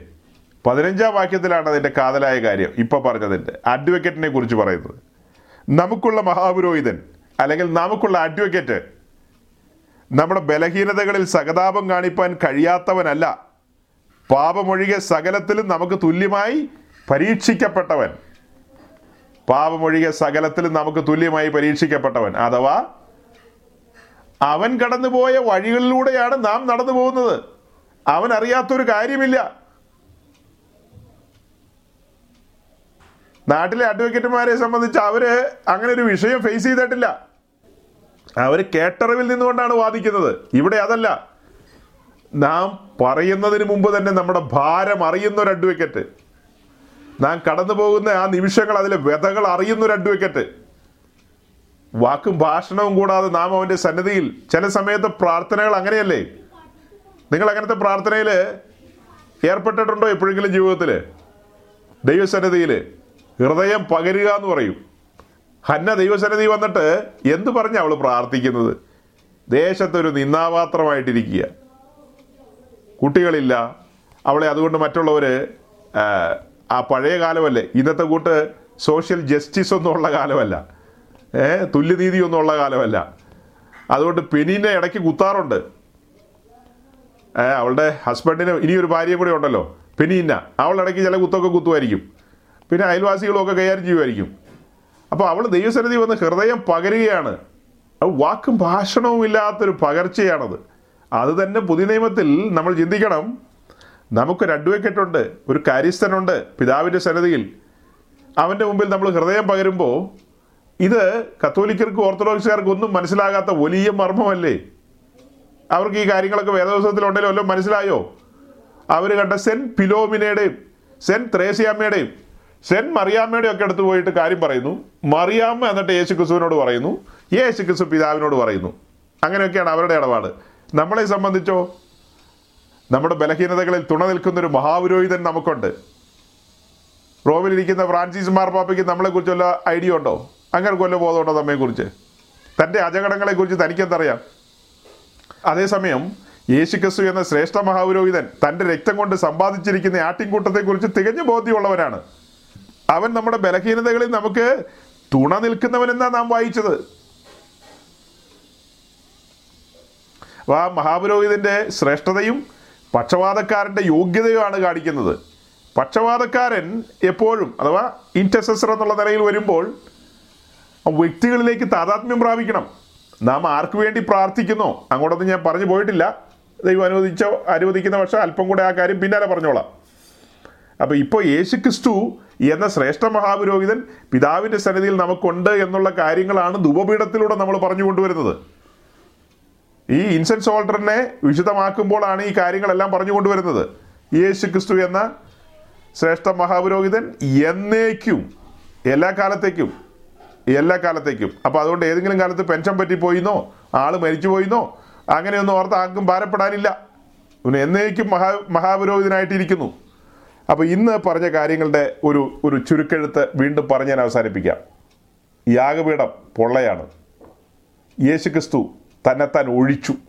വേഷാൽ മനുഷ്യനായി. നമുക്ക് വേണ്ടി. അതുപോലെ അവൻ പിതാവിന്റെ സ്ഥലത്തിൽ നമുക്ക് വേണ്ടി മധ്യസ്ഥതയെ അണച്ചു പാപികളായ നമ്മെ പിതാവിനോട് നിരപ്പിച്ചു. ശത്രുക്കളെ പോലെ ഓടി അകന്നു നടന്ന നമ്മെ അവൻ അടിപ്പിച്ചു. യാഗപീഠം വഴി. ക്രൂശിന്റെ ശക്തി നമ്മെ മാടി വിളിച്ചു. ക്രൂശിന്റെ ശക്തി നമ്മെ വിടുവിച്ചു. പിശാചിട്ടിരിക്കുന്ന ബന്ധനങ്ങളെയെല്ലാം അഴിച്ച ചങ്ങലകളെയെല്ലാം അഴിച്ചവൻ നമ്മെ പൂർണ സ്വതന്ത്രരാക്കി. പുത്രൻ നമ്മെ സ്വതന്ത്രരാക്കി. അതുകൊണ്ട് നാം സാക്ഷാൽ സ്വതന്ത്രരായി. ആ സ്വാതന്ത്ര്യത്തിൽ നാം ദൈവരാജ്യത്തിൽ കടന്നു വന്നു. ദൈവരാജ്യത്തിൽ കടന്നു വന്ന നമുക്ക് ആശ്വാസത്തിന് വകയുണ്ടെന്നുള്ളതാണ് പറഞ്ഞു വരുന്നത്. കാരണം എന്താ? നമുക്ക് വേണ്ടി ഒരു പക്ഷപാതക്കാരൻ നമുക്ക് വേണ്ടി ഒരു അഡ്വക്കേറ്റ് പിതാവിന്റെ സന്നിധിയിൽ സദാകാലം വാദിച്ചുകൊണ്ടിരിക്കുന്നു. നമ്മുടെ ദേഹത്തിന്റെയും ദേഹിയുടെയും വീണ്ടെടുപ്പ് പൂർത്തീകരിക്കപ്പെട്ടിട്ടില്ല. അതൊരു സത്യമാണ്. അപ്പോൾ ഈ മരിയാത്രയിൽ സംഭവിക്കാവുന്ന എല്ലാ കെടുതികളിൽ നിന്നും അവൻ നമ്മെ സംരക്ഷിക്കുകയാണ്. എല്ലാത്തിൽ നിന്നും അവൻ നമ്മെ സംരക്ഷിച്ച് തന്റെ രക്തത്താൽ നമ്മെ സദാകാലം ശുദ്ധീകരിച്ച് തന്റെ വചനത്തിലൂടെ നമ്മെ ശുദ്ധീകരിച്ച് തന്റെ ആത്മാവിലൂടെ നമ്മെ ശുദ്ധീകരിച്ച് വെടിപ്പോട് നിർമ്മലതയോട് നിർത്തുന്ന പക്ഷപാതക്കാരൻ അങ്ങനെ നമുക്ക് ഇത് പകൽ ആശ്വാസത്തോടെ പിരിയാം. കർത്താവ് നമ്മെ വീണ്ടെടുത്തു. വീണ്ടെടുപ്പിൽ അവസാനിപ്പിക്കുകയല്ല അതിന്റെ പൂർത്തീകരണത്തിലേക്ക് അവൻ തന്നെ നടത്തും. ഫിലിപ്പിലേഖനത്തിൽ പറയുന്ന പോലെ നിങ്ങളിൽ നല്ല പ്രവൃത്തി ആരംഭിച്ചവൻ ക്രിസ്തുവിന്റെ നാളോളം അതിനെ തികയ്ക്കും. ആ തികവിന് വേണ്ടി നമ്മെ ആ തികവിലേക്ക് കൊണ്ടുവരുവാൻ വേണ്ടി അവൻ സദാകാലം നമുക്ക് വേണ്ടി പക്ഷപാതം കഴിച്ചുകൊണ്ടിരിക്കുന്നു. അങ്ങനെ ഒരു ശ്രേഷ്ഠ മഹാപുരോഹിതനിൽ വീണ്ടും ജനിക്കാൻ നമുക്ക് ലഭിച്ചത് ഭാഗ്യപദവിയാണ്. ആ കാര്യങ്ങളെക്കുറിച്ചെല്ലാം കർത്താവ് വരാൻ താമസിച്ചാൽ അല്പമായി പിന്നെയും ചിന്തിക്കേണ്ടതുണ്ട്. ഈ വചനങ്ങളാൽ ദൈവം നിങ്ങളെ അനുഗ്രഹിക്കട്ടെ. സമാധാനത്തോടെ പിരിയാം. താങ്ക്